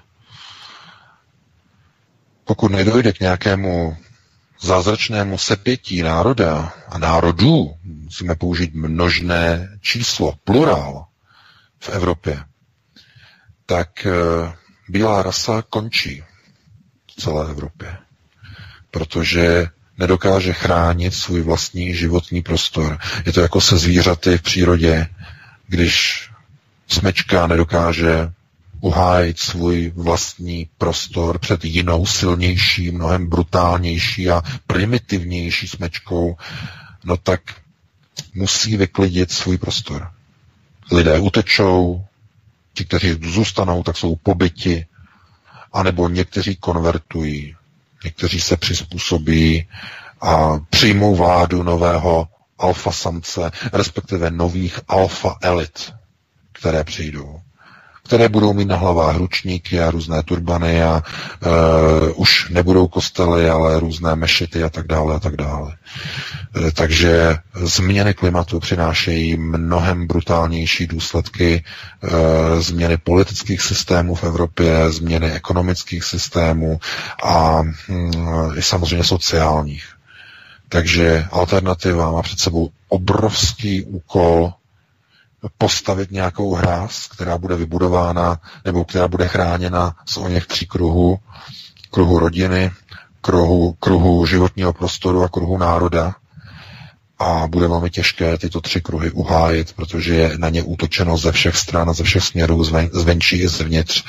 A e, vidíme to na tom, že mnoho politiků má nejasně ukotvené principy a teze na alternativě, eh, čemuž se nelze divit, protože do značné míry globalizace je objektivním jednosměrným procesem a někdo už by nedokázal prosazovat čistě pro národní teze, protože do značné míry na globalizaci je dnes mnoho lidí a mnoho národů již zcela závislých. Takže já bych to tímto ukončil, předal bych ti slovo Vítku a něco k tomu řekneš, že jestli ještě stihneme jedno téma do konce hodiny. Hmm. Já bych VK ještě navázal na jednu z pasáží, kterou si citoval, a to ohledně sucha na Jižní Moravě, protože Jižní Morava skutečně schne až na trout. Tráva žloutne už v červenci, stejně jako stromy příroda. Eh, pro sedm obcí na Tišnovsku na Jižní Moravě platí, tam platí od 15. března 2018, 15. ne března, ale ten za měsíc, minulý měsíc, eh, srpen, srpen, 8. měsíc, srpen, tak eh, tam platí od 15. srpna zákaz odběru pitné vody nad 100 litrů na osobu na den. Vodárenská společnost musí jezdit doplňovat vody z cisteren a tak dále. A kromě nacházení nových zdrojů Eh, je potřeba opravdu upozorňovat, jak se hospodaří s vodou, eh, napouštění velkých bazénů pitnou vodou, mytí aut pitnou vodou, zalévání zahrady pitnou vodou.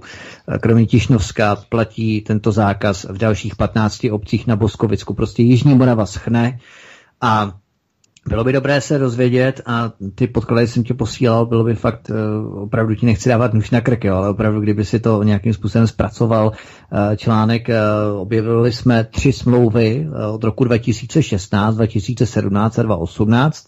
Jedna smlouva za 15 milionů, druhá smlouva za 9 milionů a třetí za 6 milionů, dohromady tedy 30 milionů minimálně.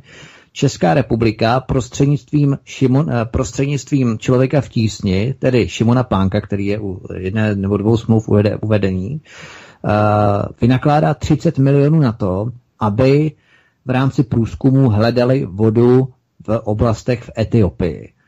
Místo hledání vodních zdrojů na Jižní Moravě, tak se na to kašle v podstatě a místo toho se takové obrovské miliony vynakládají na to, aby se hledala voda v Etiopii, kde si v Africe. Potom jsem ještě objevil něco v Jižním Mongolsku, nebo co, jo, v podstatě, ale tolik peněz se vydává z české státní pokladny na hledání vodních zdrojů v Etiopii. Prostřednictvím člověka v tísni máme přímo smlouvy, uvedené zdroje, částky, lidi, kteří kolem toho jsou. To bude taky pecka, to bude bomba.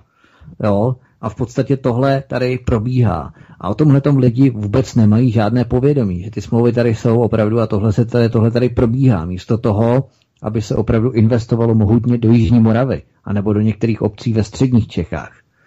A tohle tady probíhá, takže to je opravdu tristní, skandální, že vůbec něco podobného můžeme připustit. To vůbec nikdo nemá tušení, co se tady děje v rámci hledání vody a v rámci v podstatě investování někam, kde to vůbec my, jako národ, nepotřebujeme, pokud Česká republika sama nemá zabezpečení v rámci dostatečných vodních zdrojů a pokrytí dostatky vodou, dostatkem vodou pro tyto zmíněné obce, okresy a tak podobně. To je, to je neskutečné.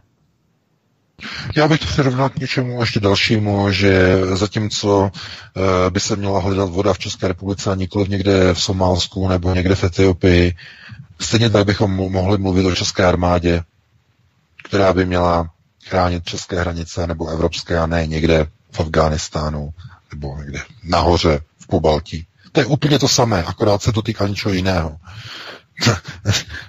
Znovu mluvíme o tom, o těch věcech, že ukotvení národa po roce 89 dostali do ruky nadnárodní organizace, globalisté, celé Československo, potom celou Českou republiku, to je pod jejich kontrolou. Oni mají vlastní plány s celým prostorem.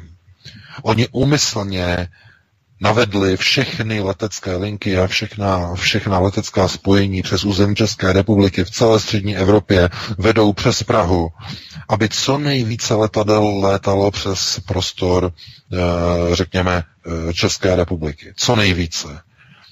To znamená, aby co nejvíce těchto látek na zatemňování, na ovlivňování klimatu, aby bylo rozprašováno eh, přímo nad územím celé České republiky. No a při té frekvenci těch letů potom dochází k tomu, že nad celým územím ČR je zoufale nízká celoroční oblačnost eh, respektive velmi zoufale nízké srážky. Podívejte se. V Německu prší, v Rakousku prší, v Polsku prší, na Slovensku prší, na, tam Maďarsku prší. No, prostě na Slovensku byly dokonce záplavy. no, no, tady. Ale, ale, ale v Česku nic. V Česku nic. Tak se podívejte na nebe. Jak je zakryto tisíci lajnami letadel, které přelétají ze všech směrů v srdci Evropy nad českým územím. Já jsem to vysvětloval v eh, předminulém pořadu, jak fungují chemtrails, jak fungují oxidy stříbra na, na odrážení e, mikrovlného záření ze slunce, e, takzvané proces globálního smívání. A když je to tak intenzivní, tak zkrátka tyhle ty, e, chemické látky rozpouští oblačnost.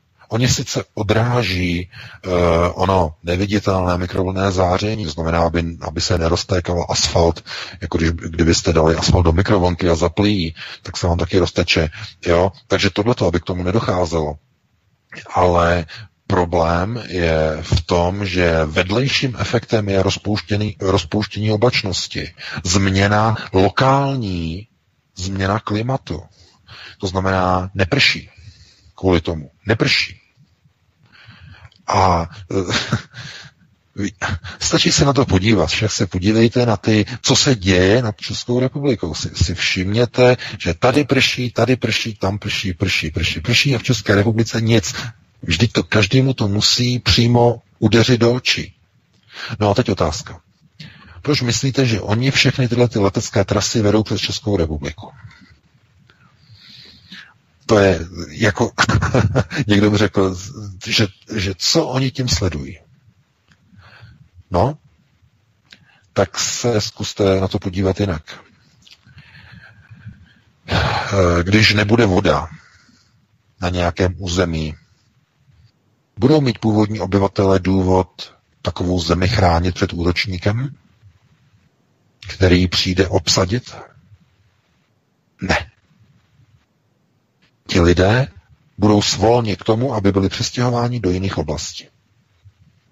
To je projekt Brand nach Osten, nebo takzvaný generálplan Ost. Je to systém přesunutí slovanských národů jinam ze střední Evropy. Na tady tom oni pracují. Nosatí pánové. Právě teď. A Víte, dus, mluvili jsme o tom několikrát, že oni manipulují nejenom s finančními trhy, a, aby lidé já nevím, si mohli vydělat jenom tolik vydělají, aby museli být zadlužení a e, finanční otroctví a neofeudalismus a tak dále a tak dále.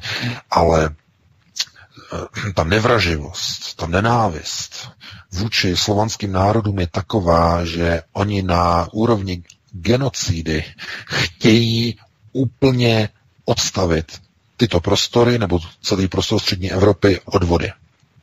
No a uh, oni to nemůžou dělat v Polsku, protože tam je to trošku jiný. V Polsku mají americké elity, které mají vlastní plány s území střední Evropy, ale Česká republika je, je specifická v mnoha ohledech to jsou právě ti různí, uh, různí ti, kteří vycházejí z různých spolků, z různých klubů, z různých uh, zednářských organizací a tak dále, uh, kteří vidí, co bude třeba za 15, za 20 let, vědí, čeho se mají zbavit, jakých pozemků se mají zbavit, vidí, kde mají nakupovat, jaké nové pozemky, kde bude voda a tak dále a tak dále.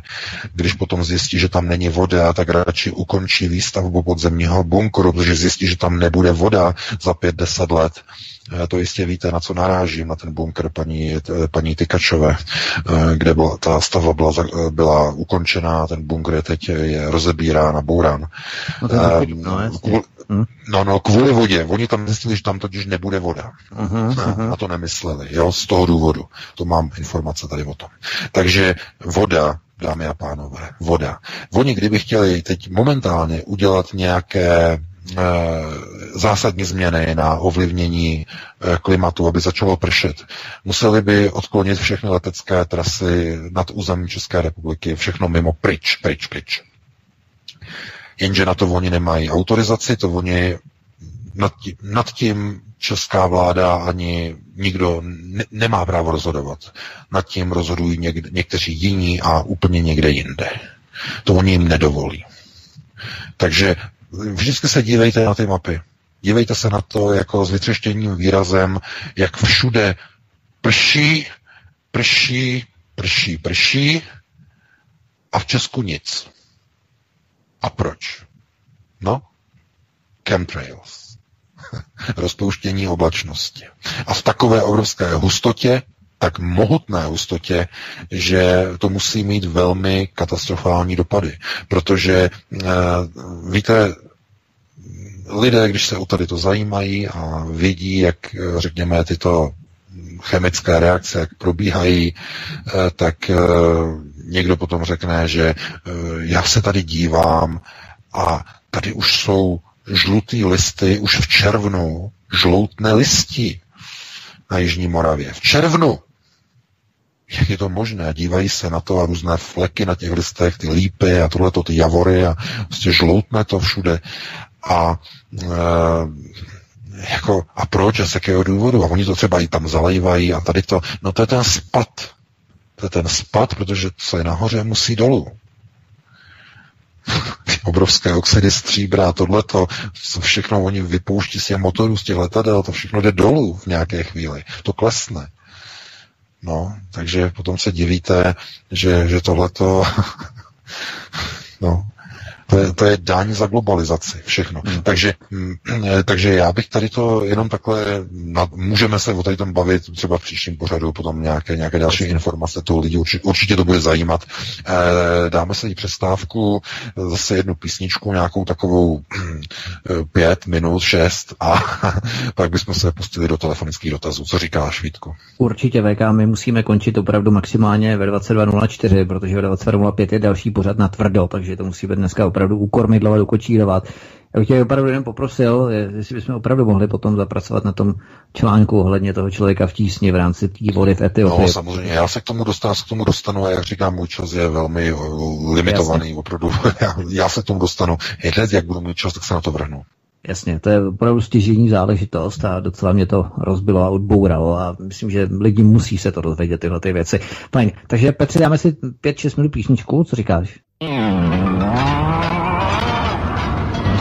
Nesmíme nechat řádit naše politiky jako americké tornádo. Nadělají více škody než užitku.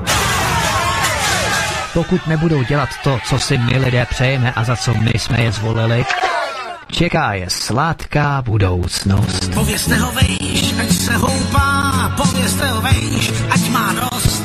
Buďme humanisté a podejme jim záchrané lano, abychom jim jejich namáhavou činnost usnadnili. Nenechme je, aby houpali oni nás, ale aby se zhoupli i oni. Samozřejmě v houpačkách na pouti. Pátek od 19 hodin přichází smršť událostí a informační nácest. Informační nácest. Každý pátek od 19 hodin šéf-redaktor z pravodejského portálu Ironet.cz pan VK krátkými švy jeho atamanského vyčítku vypumpuje náš tlak na 158% vedoucí kolotoče. Ve společném programu na svobodném vysílači CS. CS. CS. Tak už jsme zase tady, pánové, slovem, tak uh, Vítku, jste připraveni? Ano, agent Skripal, hlásím se. Výborně. Kde tak, máš dceru? Tak já si tady jdeš. Tak VK ještě nepřiblížil se k mašině, a to nevadí, zatím můžeš uh, rozjet agendu čísla, tak Petře, ono Dobrá. Tak, eh, začíná, začíná nám uh, ta hodina docela dobře, protože už tady mám prvního volajícího, tak jenom než přijmu, tak připomenu, že nám můžete volat na telefonní číslo sem do studia 774 139 044, nakonec máte to napsané Eh, na eh, webových stránkách přímo pod tím vysílacím streamem. No a to už je asi čas, kdybychom mohli přijmout prvního volajícího. Máme VK na, na tom, na drátě, Vítku? Doufejme. Halo, zatím halo? se neozývá. Tak, zatím se rozývá, to nevadí. Už si volajícího přijmul nebo nepřijmul? Já ho přijmu teda, jo? Dobře, tak fajn. tak zreprodukujeme dotaz. Dobrá. Tak nevydržel náš... Ano, halo, slyšíme se? Už jste spojení, slyšíme se. Halo, halo, slyšíme se? Dobře, slyším vás dobře, můžu mluvit? Ne, nevydržel. Uh, vydržte. Tak, už jste ve vysílání, můžete položit svůj dotaz. Já vás vítám. Do, já bych chtěl položit tady dole ještě, nebo spíš dotaz, byl, byl takový komentář schválně, co ještě pan VK na to řekne.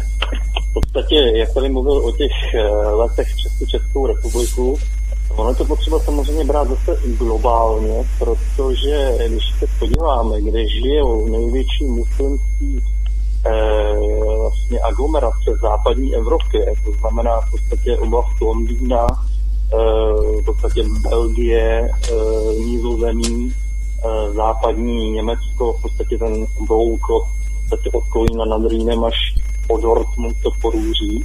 Takže eh, obrovská letecká doprava směrem na ten Blízký východ, zejména teda do toho na ten arabský poloostrov a vlastně ty lety ty využívají nejkratší možnou vzdálenost, aby to samozřejmě bylo to nejrychlejší a pokud si tyhle ty místa spojíme, tak vlastně eh, je z toho logický, že tyhle ty lety povedou ať už přes území České republiky, nebo ještě případně severního Rakouska, protože vlastně tam ta vzdálenost je nejkratší. Čili to je k tomuhle.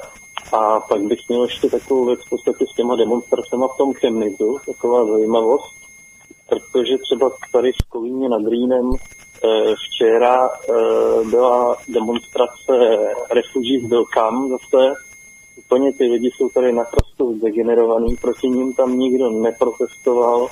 V podstatě tam měli transparenty proti AFD, proti PEGIDě a všichni opravdu drželi hubu. Tam jako kdyby někdo něco řekl na podporu těch stran, tak to je to asi, že tam někde zašlapou do země. Zatímco prostě ty lidi na tom východě mají aspoň odvahu něco říct. Takže tím bych to takhle dneska uzavřel, abych nezdržoval zatím na Hmm, děkujeme, mějte hezký večer a poslouchejte odpověď, díky. Tak, také děkujeme. A VK, slyšel jsi aspoň část dotazu? Slyšel jsem zbytek. Dotaz byl jaký, prosím tě, Vítku? Dotaz byl posluchač rozvíjel teorii o tom, že v podstatě trajektorie ohledně leteckých přeprav a leteckých, leteckých přeprav a transferů migrantů a nejenom tady migrantů, ale vlastně, vlastně Arabů, to znamená, že ty arabské komunity Eh, jsou eh, v zemích Beneluxu, v severním Německu a ve Velké Británii, v Londýně a tak dále, a i ze severního Rakouska. A v podstatě všechny ty trasy jsou zvoleny tak, aby volily maximálně nejkratší a to znamená nejúspornější let. To znamená, že logicky musí všechny trajektorie, letecké trajektorie vést přes Českou republiku. Tak on to udůvodňoval tímto. No, to není pravda. Teda takhle, on má pravdu samozřejmě, pán, ale eh, není to pravda z hlediska letecké navigace, protože když se podíváte třeba, jak probíhají letecká spojení nad Ukrajinou, tak ta, ta úplně míjí území Ukrajiny a zejména té východní. To samé platí například o Švýcarsku. Švýcarsko neumožňuje letecké, letecké mosty přes své území a musí docházet k obletům přes eh, buď tedy severně, přes Německo, nebo přes, přes Itálii a tak podobně. Se podívejte na letecké mapy. Česká republika by mohla udělat to samé. A neudělá to. To jsou takzvané, oni tomu říkají letové, letové no ne výluky, ale uh, letové koridory, tak. Letový koridory. To znamená, ten koridor oni by odklonili například na jich, na Vídeň, anebo nahoru eh, na Katovice, na Polsko nebo ještě potom severněji, eh, tam by mohli vlastně ty letové koridory prostě odklánět, kdyby chtěli a přes eh, Českou republiku by pouštěli pouze letadla, která mají třeba destinaci v České republice nebo já nevím, v nejbližším sousedském státu. Třeba, já nevím, by to letělo to letadlo ze severu na jich do Rakouska, tak tam by to třeba mělo smysl. Ale zase, jako jo, to nějakým způsobem regulovat, eh, protože z českého vzdušného prostoru se po roce 1999 po vstupu do NATO stalo rejdiště eh, všech západních leteckých společností a především americké armády, eh, která využívá český vzdušný prostor k svým, no, řekněme, operačním letům, aby měli kratší létání na Ramstein a další, tak to všechno ženou přes Českou republiku. Když letí tam z východu. No, tohle to je právě to, to, to, to vazalství, to postavení těch vazalských států. My vám vezmeme vaši vodu, Veolia, my vám vezmeme váš národ, my vám vezmeme vaši půdu, my vám vezmeme i váš vzdušný prostor a vy budete mlčet a vy budete držet hubu a krok a budete pracovat v těch našich montovnách a budete kupovat to naše zboží, které vám tam přivezeme. A takhle. Jo? Takže pozor, to je komplexní problém. To není o tom jenom, jestli lítají letadla nebo ne, to je ze zdola, vychází z toho ze zdola z ochoty lidí prosazovat nějakou, řekněme, pro národní kotvu.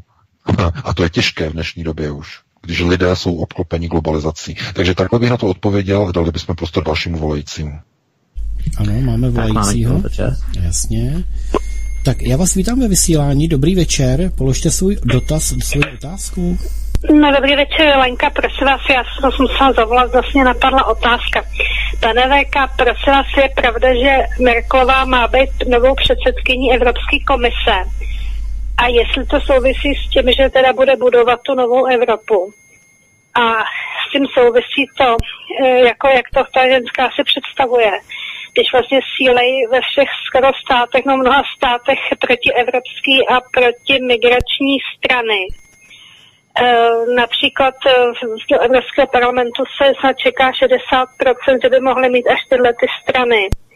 Eh, v Německu AFD už je údajně druhá nejsilnější strana a ta prý nemůže Evropskou unii ani cítit. Tak jestli jako co s tím letím jako chtějí udělat, jestli si myslí, že jako ustojí ten tlak států, který se, se staví proti Unii a proti migraci. Uh, a ještě hmm, takovou porotázku, jestli no, Merkelovi nevadí, že teda, když nás tady tak vysušujou, že uh, pokud budeme v Nový Evropě, takže vlastně ona tam vyfasuje sušinu. To je všechno, děkuji. No, děkuji za dotaz, já to odpovím. Tak děkujeme VK z pozice Odpovědi, ještě, možná usměrně. Odpověď, jenom, jenom odpovím, že odpověď je na to velmi jednoduchá, já jsem o tom mluvil. Uh, Angela Merkel, Angela Merkel přece chce jednu jedinou věc. Mluvila o tom ty ve středu, chce reformu. To je to, co má projít celou Evropou. Proto v Evropě se dostávají k moci Eh, všechny ty strany, jako teď tady v Německu posiluje AFD, ehm, České republice SPD, eh, jako, no, tam hlavně Piráti teda posilují zase, jako, jo, to je, to je něco zase podobného, oni taky chtějí zase reformu a trochu jinou. Um, všechny tady ty strany posilují jakoby pro národní, jako Matteo Salvini a Liga Severu v Itálii a tak dále, a tak dále. E, ano, ale to, to, to nevede k národnímu ukotvení, paní Lenko. To vede k reformě Evropské unie. Reformě.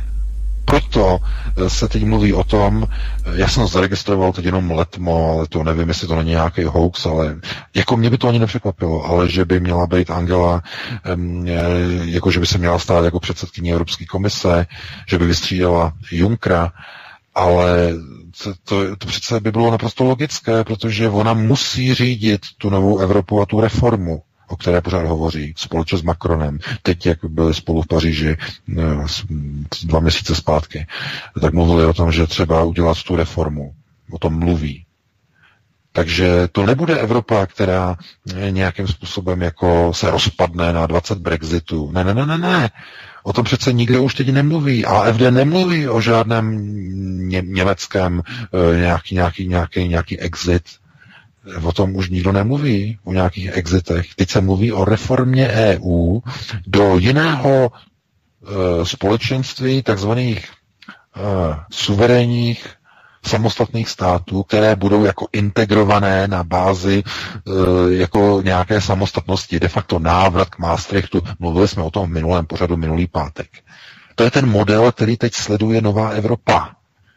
A proto já jsem se tak rozčilil minulý týden, že se mě dotklo, že tohle to začínají prosazovat alternativní strany e, v celé Evropě a že to je prostě cesta, kterou právě chce jít Angela Merkel. A lidé to zatím neví. To je tajemství, to je tajný v uvozovkách. Že se ty jejich cíle jakoby shodují, i když trošku pod jinými barvami.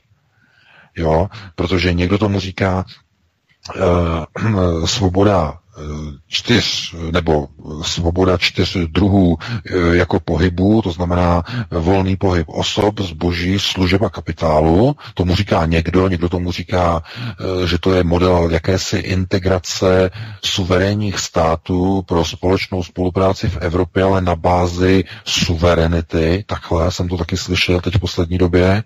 Takže jsou to prostě takové názvy, které se jako snaží ukázat jakože ne, teda Evropská unie ne, ale spolupráce na globální bázi jo. Jo? To je právě to, s čím já mám problém, protože to je ta falešná modla těch lidí, kteří prostě mluví neustále o té vodě a tady to voda, voda, voda, ale v skutečnosti nechtějí k té vodě už se vrátit. Chtějí pít to víno, to globalizované dobré víno. Jo, to je ten, to je trošku taková ta jako licoměrnost toho, ale já to nemůžu jako kritizovat, protože e, chápu, že do značné míry je to proces, globalizace je proces jednosměrný a objektivní. E, nelze v některých věcech se už vrátit zpátky. Já s tím jako nesouhlasím, ale e, paní Lence nám řeknu, že cílem Evropy není exit, rozpad EU. To ne, to ne, to není cílem. Cílem je reforma Evropské unie pod různými názvy, různými kódovými krycími názvy. Tohle to je, to je, to je jediný pravdivý pohled, který dneska můžete dostat, který já vám říkám, který si můžete ověřit na všech výrocích významných politiků v Evropě a hlavně na, bohužel, na straně alternativy také. Jo, to je jenom moje, moje konstatování, aniž bych to chtěl nějak hodnotit, ale dáme prostor dalšímu volajícímu. Tak máme. Ano, máme volajícího. Tak prosím, jste ve vysílání, můžete říct si svůj dotaz? Můžu? Ano. Uh, já bych měl teda dvě, dvě otázky. Taková uh, jedna krátká. Uh, ta jedna se týká, jestli pan VK neví, neví a nemá nějaké blížší informace ohledně toho, jak byl spáchán atentát za toho prezidenta Doněcké lidové republiky Zacharčenka, zda to nebyla operace za podpory Američanů a já si myslím, že čistá ukrajinská armáda by na to neměla ani techniku, ani prostě, no techniku jo, ale ne prostě silu, protože tam je byla po, po, tý, po tom Majdanu velký přesa úpadek v armádě. A druhá otázka směřuje k tomu, kdo, uh, kdo přímo má uh, plán, jakože vyloženě vyhubit ty Slovany. Zde to je cíl jako Evropské unie, která slouží uh, globalistom, jak to chápu dobře, a globalisté jsou OSN, nebo to je vyloženě ještě někdo jiný, jakože globalisté. Děkuju, naschle. Děkujeme, tak VK. Neschoda oligarchů na východě Ukrajiny nebo američané, kdo to byl? Kdo myslíš? No, tak eh, co se týče Zacharčenka, tak jeho smrt eh, urychlila některé procesy. Je to katarze eh, takzvaného východoukrajinského problému, který zatěžuje mm, jak západ, tak i východ. A já se obávám, že to, co zaznělo v tom pořadu Jakova Kedmiho na ruské televizi teď ve středu, že to, do, že to dojde naplnění. Bohužel, dojde to naplnění. No, já k tomu chystám ještě video a překlad a tyhle ty věci a e, tam to zkrátka vede k tomu, že východ Ukrajiny bude muset být, e, protože e, Minský protokol je nástrojem na ponížení Ruska, Ruské federace. To řekl jako v Kedmi a já s tím naprosto souhlasím.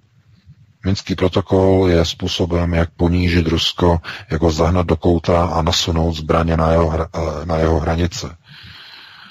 A Vladimíru Putinovi je zakázáno se tomu bránit. Mnoha lidmi. Mnoha lidmi. Armáda se na to nechce dívat, ruská armáda. Ale to by bylo na jinou diskuzi. E, takže e, kdo zatím stojí, já si netroufám tvrdit, nebo net, netroufám to, to nějak odhadovat, kdo zatím stojí. Eh, mě děsí jedna věc, že smrt Zacharčenka vyhovuje oběma stranám. Vyhovuje Moskvě a vyhovuje i Bruselu.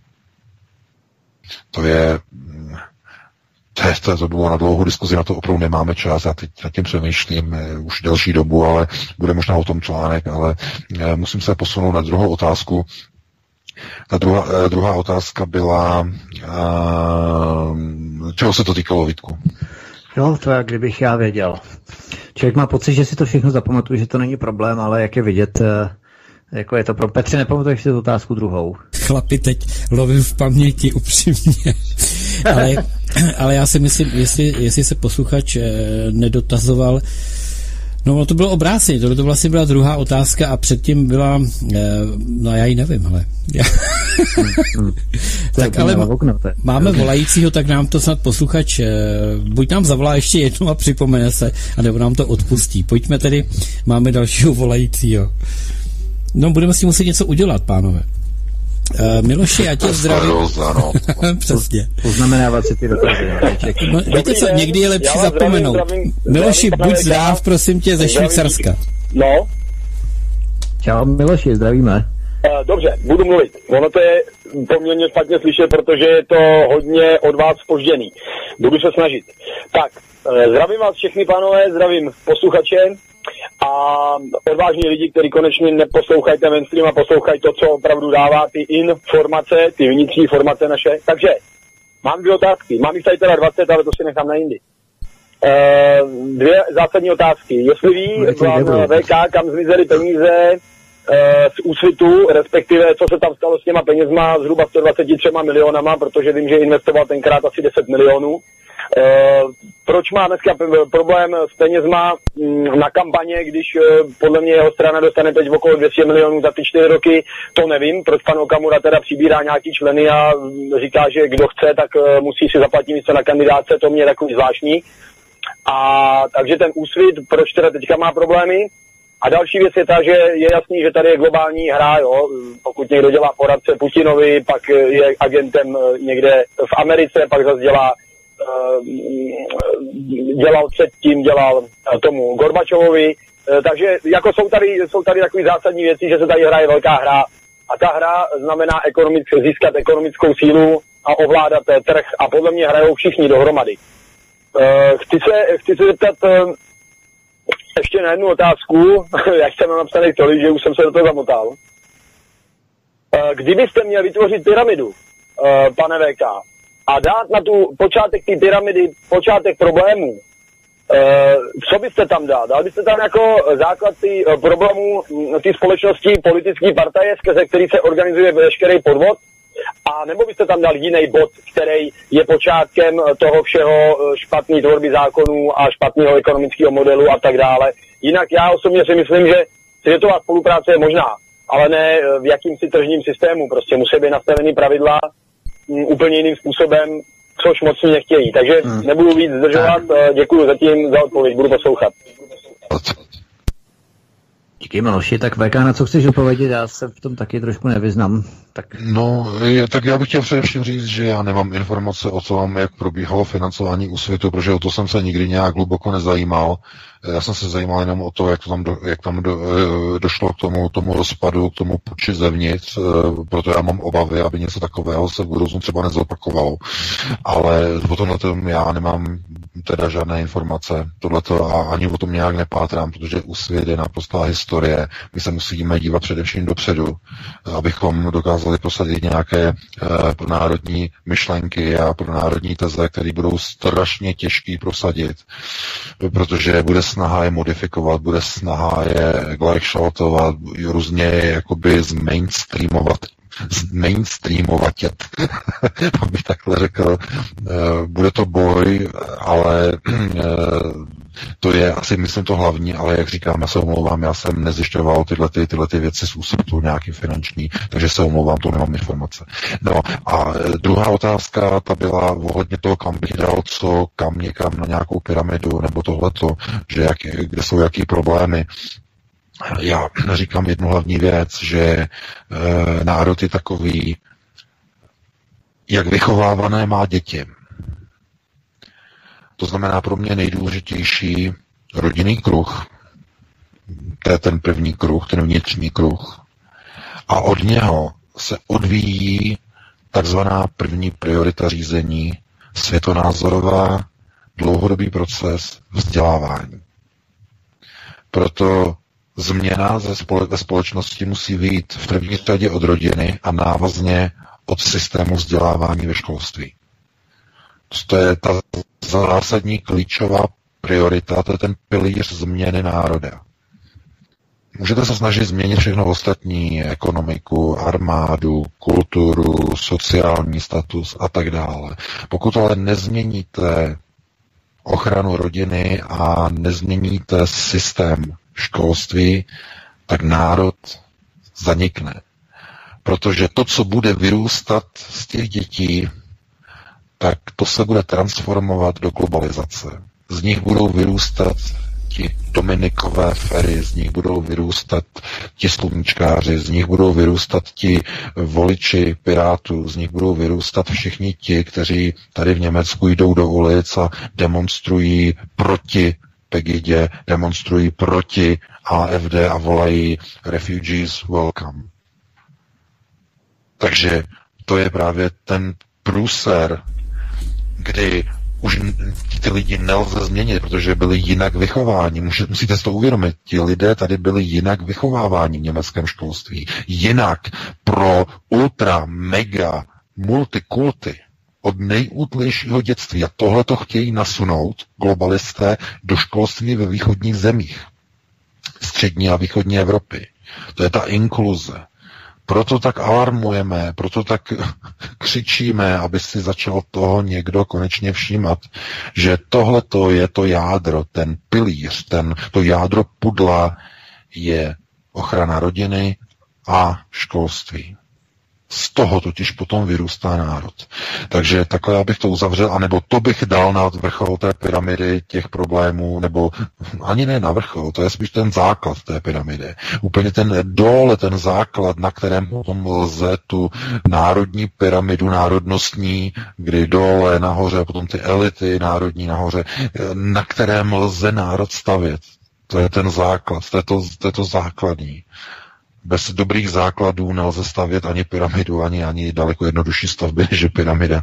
Prostě musí být dobrý základy a dobrým základem je rodinný kruh, to znamená rodinné ukotvení a e, školství. Takže takhle bych to uzavřel a dali bychom prostor dalšímu volajícímu. Tak e, já vás poprosím, jste ve vysílání, můžete se vyjádřit, můžete sdělit svůj dotaz, prosím. Takže dobrý večer, tady posluchač z východních Čech. Já bych jenom takovou ještě drobnost ohledně toho, toho chemtrails, chemtrailizování tady. Jenom tak, aby lidi si udělali takovou představu. Ono jako nejenom u nás je tady sucho, že jo, v České republice, ale je to i v Americe, v New Yorku ve státě Montana, kde byl vyhlášen stav ohrožení vyprahnutím, ale je to, eh, je to prostě hrozná genocida Nedávno jsem četl v jednom časopise VM, ten samozřejmě není normálně k dostání, eh, článek pod názvem Chemtrail zrcadlo moderní oblohy, kde se uvádí, že ty zločinci prostě nepoužívají jenom, eh, jenom eh, různý těžký kovy, ty drobný částky těžkých kovů, jako je hliník, bárium, mangán, magnézium, všechny tyhle věci, ale dokonce používají umělý vlákna, takzvanou umělou pavučinu. Jedná se o název, je to nějaký din o gel. A tady píšou, že tato látka do rozpílení do bouskových mraků vytváří roslovitou substanci připravující mraky o schopnost nést a vytvářet déšť a nějaký doktor to hodnotí slovy, že je to extrémně toxické a doslova od, to odsává veškerou vlhkost plic a současně to plíce zalepuje. Takže jenom, aby posluchači věděli, jaký chuťovky prostě tyhle zločinci, který se nás zřejmě snaží nějakým způsobem nebo tímto likvidovat, aby věděli, co vůbec tady na nás chystá, jaký hrůzy jsou to prostě psychopati, jsou to psychopati, který nám vládnou a který hlavně dělají pokusy s počasím. O to tady jde, že jo. Jsou, je to, je, jsou to prostě pokusy, pokusy na nás a my jsme, my jsme jako pokusní králici. No. To je jenom takové jako doplnění, aby vůbec lidi, protože spousta lidí dneska hlupáků je, který tomu nevěří a dělají si z toho naopak legraci, že jo. Takže asi tak, no, děkuju a budu vás nadále poslouchat. Dobrou noc.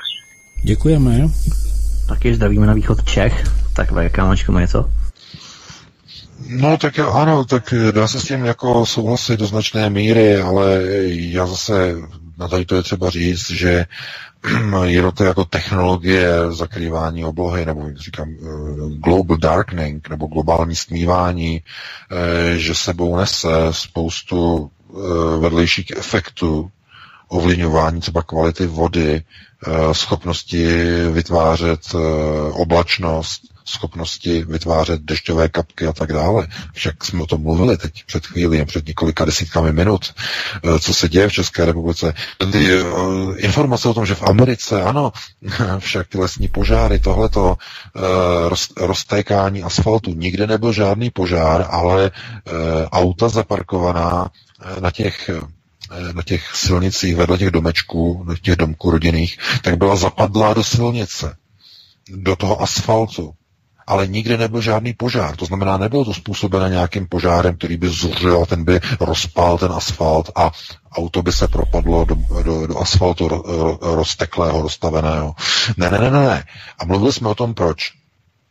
Je to kvůli tomu, že jak probíhají v oblasti požáry, Eh, v té montaně a ta, dole, jak bylo v Kalifornii a tyhle ty, ty mohutné požáry, eh, tak dochází vlastně k tomu, že kvůli eh, tomu znečištění a tomu kouři nebezpečí vlastně těch přeletů, eh, nebo dochází k nebezpečí přeletů, kdy vlastně může dojít, já nevím, eh, k zahlcení těch eh, nasávacích otvorů těch proudových tryskových letadel, protože to stoupá ty dýmy do obrovské výšky, tak oni odklání letový provoz na jeho západě Spojených států odklání ty letové koridory mimo území těch požárů a tím, že je odkloní, tak na určitou dobu několika dnů přestane nad tím uh, územím práškování a rozptilování těch chemtrails.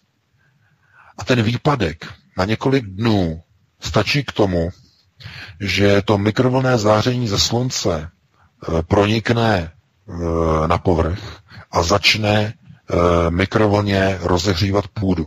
Proto ten rozteklý asfalt. To jsem vysvětloval, myslím, minule před minule. To je ten důvod. Jakmile se přestane práškovat těmi chemtrails, začne pronikat mikrovlné záření na zemský povrch a začne se rozehřívat. Proto nikde nehoří, ale ta auta, ta americká, jsou tam propadlá do toho asfaltu. To je tvrdý. To je tvrdý. No a právě kvůli tomu, že se musí ochraňovat vlastně především ten prostor, eh, kde je největší populace, tak proto letové koridory eh, jsou vedené právě přes nejhustěji obydlené oblasti. Mluvili jsme o tom, že to je, nebo minule jsme o tom hovořili, před minule, eh, že je to velká daň za to, že vlastně nebude pronikat mikrovlné záření na zemský povrch, protože ty látky jsou opravdu zdraví, nebezpečné, jsou škodlivé a v nějaké chvíli musí klesnout a padnout na zem. Takže za to, že se, neroz, že se nerozehřívá planeta Země a její povrch a asfalt a všechno, tak je to vykoupené za strašnou cenu, eh, kdy vlastně ty chemikálie potom v nějaké chvíli spadnou z toho nebe na zem. No, ale, jako, ale my s tím nic neuděláme, no. To je prostě realita dnešního globálního světa. Takže dali bychom prostor dalšímu volajícímu. Tak máme dalšího volajícího, Petře. Miloši, vítám tebe vysílání. Dobrý den, zdravím vás. Já se omlouvám, jestli trošku třeba někomu skočím do řeči nebo něco, protože uh, jiný studia to mají nastavený trošku jinak, že se tam slyším nebo slyším tam trochu odezvu, teďka tam neslyším ani sebe, takže uh, prostě musím tak nějak mluvit, uh, jak asi předpokládám, že to je slyšet. Já no, jenom uh, pane Vejka, děkuji za odpovědi. Uh, mě jde o to, že v podstatě jste mluvil o panu Okamurovi, ohledně financování jeho strany, já říkám, že peněz musí mít dost, uh, protože podle mě ty peníze, které on eh, dostal od státu, uh, to je vlastně dotace, rozdělují se zhruba 2 miliardy každý 4 roky mezi strany podle poměru toho, kolik dostali ve volbách. Za úsvit dostal 120 milionů, teď je to asi možná 50 milionů ročně, asi 200. Uh, to je jedno, to je jen taková, takový upřesněný mý otázky. Uh, druhá věc je právě, na co jsem narážel u té pyramidy, Eh, podle mě ano, máte pravdu. Je potřeba eh, to školský, eh, školství celý předělat, protože je to základ samozřejmě, to víme, jenomže problém je, že to můžou udělat jenom ti, kteří drží zákonodárnou moc. A já, chci, já jsem tím chtěl upozornit na to, že podle mě tím pilířem problémů, který tady ve společnosti je, jsou politické partaje, který, já vím, že je to systém, který existuje a který je nastavený, samozřejmě taky způsobil největší světovou válku, která tady kdy byla.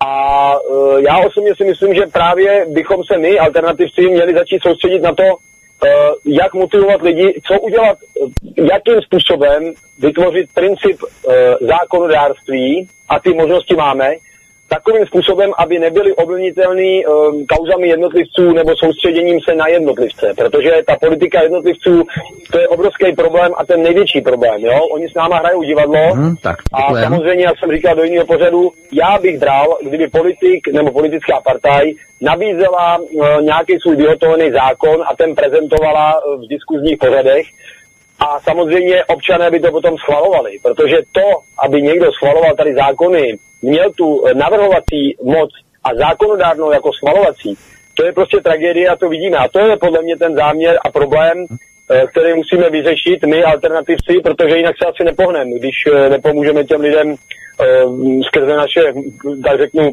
moudrá znalosti namířit je správným směrem. Jak na to koukáte? Děkuju a budu poslouchat. Díky Miloši, dobrou. Dobře, díky. Já jenom poprosím opravdu, my jsme komentovali nějaké procesy ohledně SPD minulý pátek a snesli se na nás eh, nesmírné kritiky, že jsme nějací nastrčení agenti, tak proč pořád popichujete uh, ohledně SPD zase, jo? Potom nám potom vyčítáte, že o tom mluvíme, že na něco poukazujeme, ale zároveň nás popichujete, abychom o tom hovořili, no tak tady si vážení posluchači rozmyslete, co vlastně chcete od nás, uh, o čem máme mluvit, co vás zajímá a v podstatě to je takové trošku ambivalentní, eh, jo, schizofrenní přístup trošku k tomu, ale ohledně té pyramidy VK ještě, eh, máš k tomu něco? Já k tomu musím říct jednu věc, si nemůžu odpustit poznámku. Eh, já opravdu tohle ne, jako tyhle ty útoky na SPD e, eh, jsou, jsou, nej, jako jsou nemístné, nejsou na místě, protože e, znovu já nechci nějakým způsobem e, něco tady znovu vyvolávat zase z minulého pátku, kde jsem byl mnoha lidmi nepochopen a dokonce se byl označen za nějakého nepřítele SPD. Já vidím SPD jako jedinou stranu, která má šanci prosazovat alternativní teze. To, co mi vadí, je, že e, probíhají nějaké věci, které ohrožují Tomia Okamuru zevnitř, jeho osobně, v, řekněme ve střednědobých procesech. Stejně jako ohrožují Ivana Bartoše u Pirátů momentálně v té kauze, o které jsme hovořili dneska na začátku pořadu. Ehm, znovu říkám, že ehm, národ se musí upnout k nějaké, k nějaké pozici, která je pro národní a ta strana, která je schopná ji prosadit, tak ty je třeba vyjadřovat podporu. Ale to neznamená, že lidé musí mlčet a zavírat eh, oči nad chybnými procesy, které v té straně, která dostala důvěru, které tam probíhají. To je ten rozdíl. Proto já stále říkám, že pokud chceme prosazovat nějaké změny, tak musíme podpořit tu jedinou stranu, která se dostala do parlamentu, eh, myslím teda eh, alternativní stranu. Musíme podpořit SPD. Ale nikdy se nesmíme uchýlit k tomu, že budeme zavírat oči nad procesy, které jsou chorobné a které v té straně mohou probíhat. To je ten zásadní rozdíl. Kritika. Kritika k vlastnímu směru, kritika k vlastní schopnosti prosazovat alternativu. To je ten zásadní rozdíl. Já doufám, že teď už to všichni pochopí. Proto já nechci tady, aby tady zaznívaly nějaké, že někdo bude na někoho vytahovat, nějaké, že a tam v úsvitu něco bylo a tady to bylo, tohleto. To prostě tady teď není proto prostor. Tady teď bojujeme pro národní ukotvení, o budoucnost naší země. A když se podíváte na tu zoufalou situaci, která je uh, v, v poslanecké sněmovně, tam není nikdo jiný, kdo by prosazoval pro národní teze než SPD. Já myslím, že s tím Vítku určitě souhlasíš. Že v téhle chvíli e, nikdo jiný takový tam není. A my, my tak musíme možná pracovat... částečně KSČM, jo, v rámci Litia, v rámci my musíme, proti my musíme, ano, můžeme, ano, můžeme, ale my musíme, my musíme, my musíme pracovat s tím, co je k dispozici a k dispozici je momentálně SPD. To znamená, ona musí splnit svoji úlohu.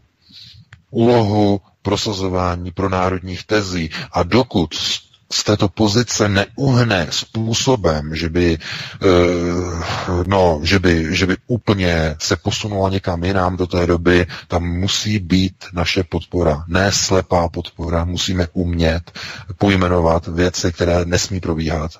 Ale ve výsledku musíme si uvědomit a musíme vidět, že pokud chceme prosadit nějaké změny, musíme pracovat s tím, co máme a musíme podpořit SPD.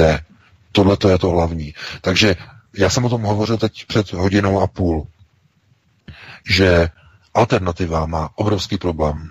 Nedokáže se dohodnout na společných tezích a v nejbližší době se to nezmění. Jediný společný bod, výchozí parametr bude odpor proti migraci. Na to ale, aby alternativa, eh, řekněme, obsáhla a ovlivnila a získala více voličů, na to to nestačí. Proto musíme hledat další společné body, další společná témata na alternativě, na kterých by se dokázaly alternativní strany shodnout jako jeden celek. A nemůžeme vytvářet vnitřní rozbroje, že budeme říkat, eh, tady se děje tohleto, tady se děje tamhleto a teď budeme řešit nějaké duchy nějaké minulosti. Já říkám, já nemám nějaké informace o tom, co se dělo v úsvitu, uh, jestli ty máš výtku, já nevím, ale uh, to největší zoufalství, které mě chytá, je v tom, že alternativa se posunuje uh, směrem v celé Evropě tedy. Teď nemluvím jenom o České republice, ale v celé Evropě se posunuje do určitého modelu, eh, do kterého mnozí na alternativě ještě ani nedohlédnou, ale já už vidím eh, na konci eh, to konečné postavení a to je jakýsi návrat do globalizovaných struktur, kde bude snaha prosazovat nějaké, řekněme, suverénní postavení národních států, ale bude to v rámci globalizovaného souručenství nevím, jestli tohle to bude úplně to nejlepší, co může eh, potkat eh, Českou republiku, nebo co může potkat eh, všechny ostatní země, třeba tady, já nevím, Německo, nebo další, které by chtěly něco změnit. To znamená všechny ty PEGIDy, AFD a tak dále. Jestli tohle to je ta cesta, která by měla přijít. Já mám o tom trošku pochybnosti, ale je to můj názor, někomu ho neberu. Každopádně pokud někdo chce něco změnit v České republice, tak nemá na výběr teď momentálně nikoho jiného, než podpořit SPD. Protože minimálně to, co říká Tomio Okamura, to, co říká ve svých uh, video, nebo nevím, jak bych to měl nazvat, ty videopořady, uh, nebo ty, ty klipy, jak nahrává na svůj Facebook, tak to jsou prostě věci, se kterými člověk prostě musí souhlasit. To je, to je všechno uh, úplně paráda. Ale důležitý je, aby to neříkal jenom tomu Okamura, ale aby se to odrazilo i na činnosti e, celé organizace, na činnosti alternativy a aby dokázala alternativa řekněme, tyto zásadní elementární věci prosazovat jako jeden celek. A to bude opravdu velmi těžké. Takže já ti vrátím slovo Vítku, e, pustíme se do dalšího tématu, respektive ne tématu, ale pustíme do vysílání dalšího volajícího, jestli ho tedy máme. No, ano, ano. volající to nevydržel, ale já mám tady upřesnění té uh, otázky, kterou jsme zapomněli tak zdárně všichni tři. Uh, posluchač se ptal uh, na to, jestli genocida Slovanů uh, je plán, který pochází z dílny OSN já jenom tlumočím, já na to mám nějaký názor, nebudu říkat. Jestli pochází z dílny OSN a nebo jestli to je eh, od někud odinut od globalistů. Tak, takhle zněl ten dotaz. Já už si na ten dotaz taky vzpomínám, ano, ano, ano, je to přesně ono. Tak eh, VK, jak by si odpověděl, jak by si uchopil uh, tuto otázku?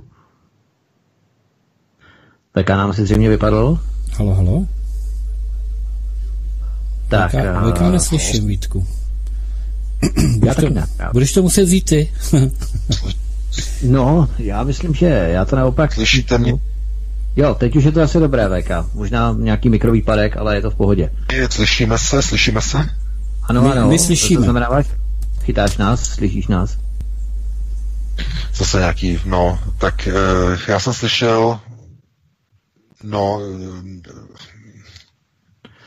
No, ten dotaz zněl v podstatě, klíčová jeho struktura nebo klíčový význam toho dotazu spočíval v otázce, kdy Slované, pokud mají být vyhubeni, nazvěme to tak, tak zdali je to z dílny OSN v rámci uh, určité globalizační národní, ta globalizační světové organizace, nebo jestli je to z dílny někoho jiného, jestli je plán na vyhubení Slovanů.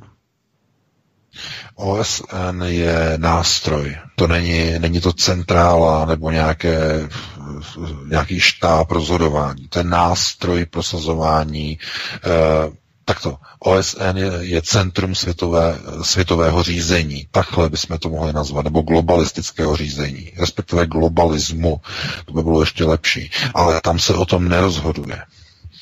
Eh, globalizaci rozhodují úzké rodiny, úzké kruhy takzvaných vyšších řídících elit, jsou to kluby, jsou to rodiny, eh, které mají různý původ. Já teď o tom nechci, nebo na to by teď nebyl čas teď rozlišovat jednotlivé typy těch rodin, mm, eh, jak tedy ty, které směřují takzvaně do světového sionismu.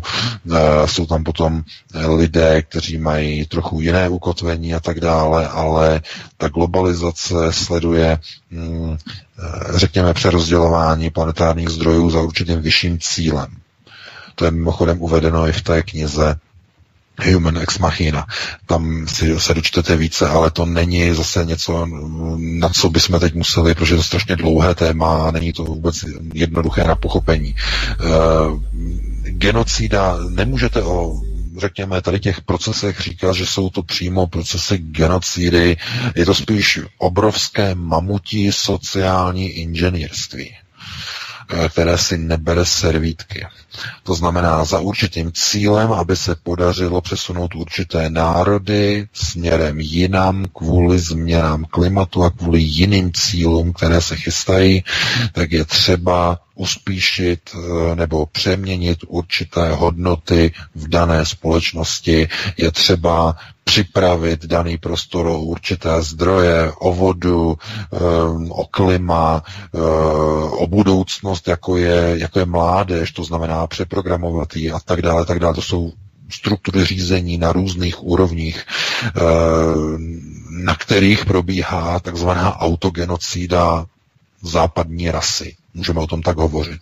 Ale to je na velmi komplexní téma a nemůžeme o tom hovořit v tom smyslu, jako že se jedná, auto, že se jedná o nějakou genocidu jako, jako tak, takzvaně takzvaně fyzickou, znamená, že by někdo něk, někoho zastřelil v hromadných počtech a potom je někam zakopal. Ne, ne, ne, ne, to je daleko promyšlenější, propracovanější. Eh, mnoho lidí eh, nebude takzvaně jak vyhlazeno, ale budou pouze readaptováni na určité jiné, jednak podnebí a také prostředí. To znamená, z křesťanů se mají stát muslimové, budou mít menší uhlíkovou stopu, budou mít menší rádius pohybu, elektromobily zajistí menší rádius pohybu, sníží se spotřeba eh, paliv, fosilních paliv, které jsou potřeba úplně k jiným cílům civilizace eh, a procesů vyššího řízení.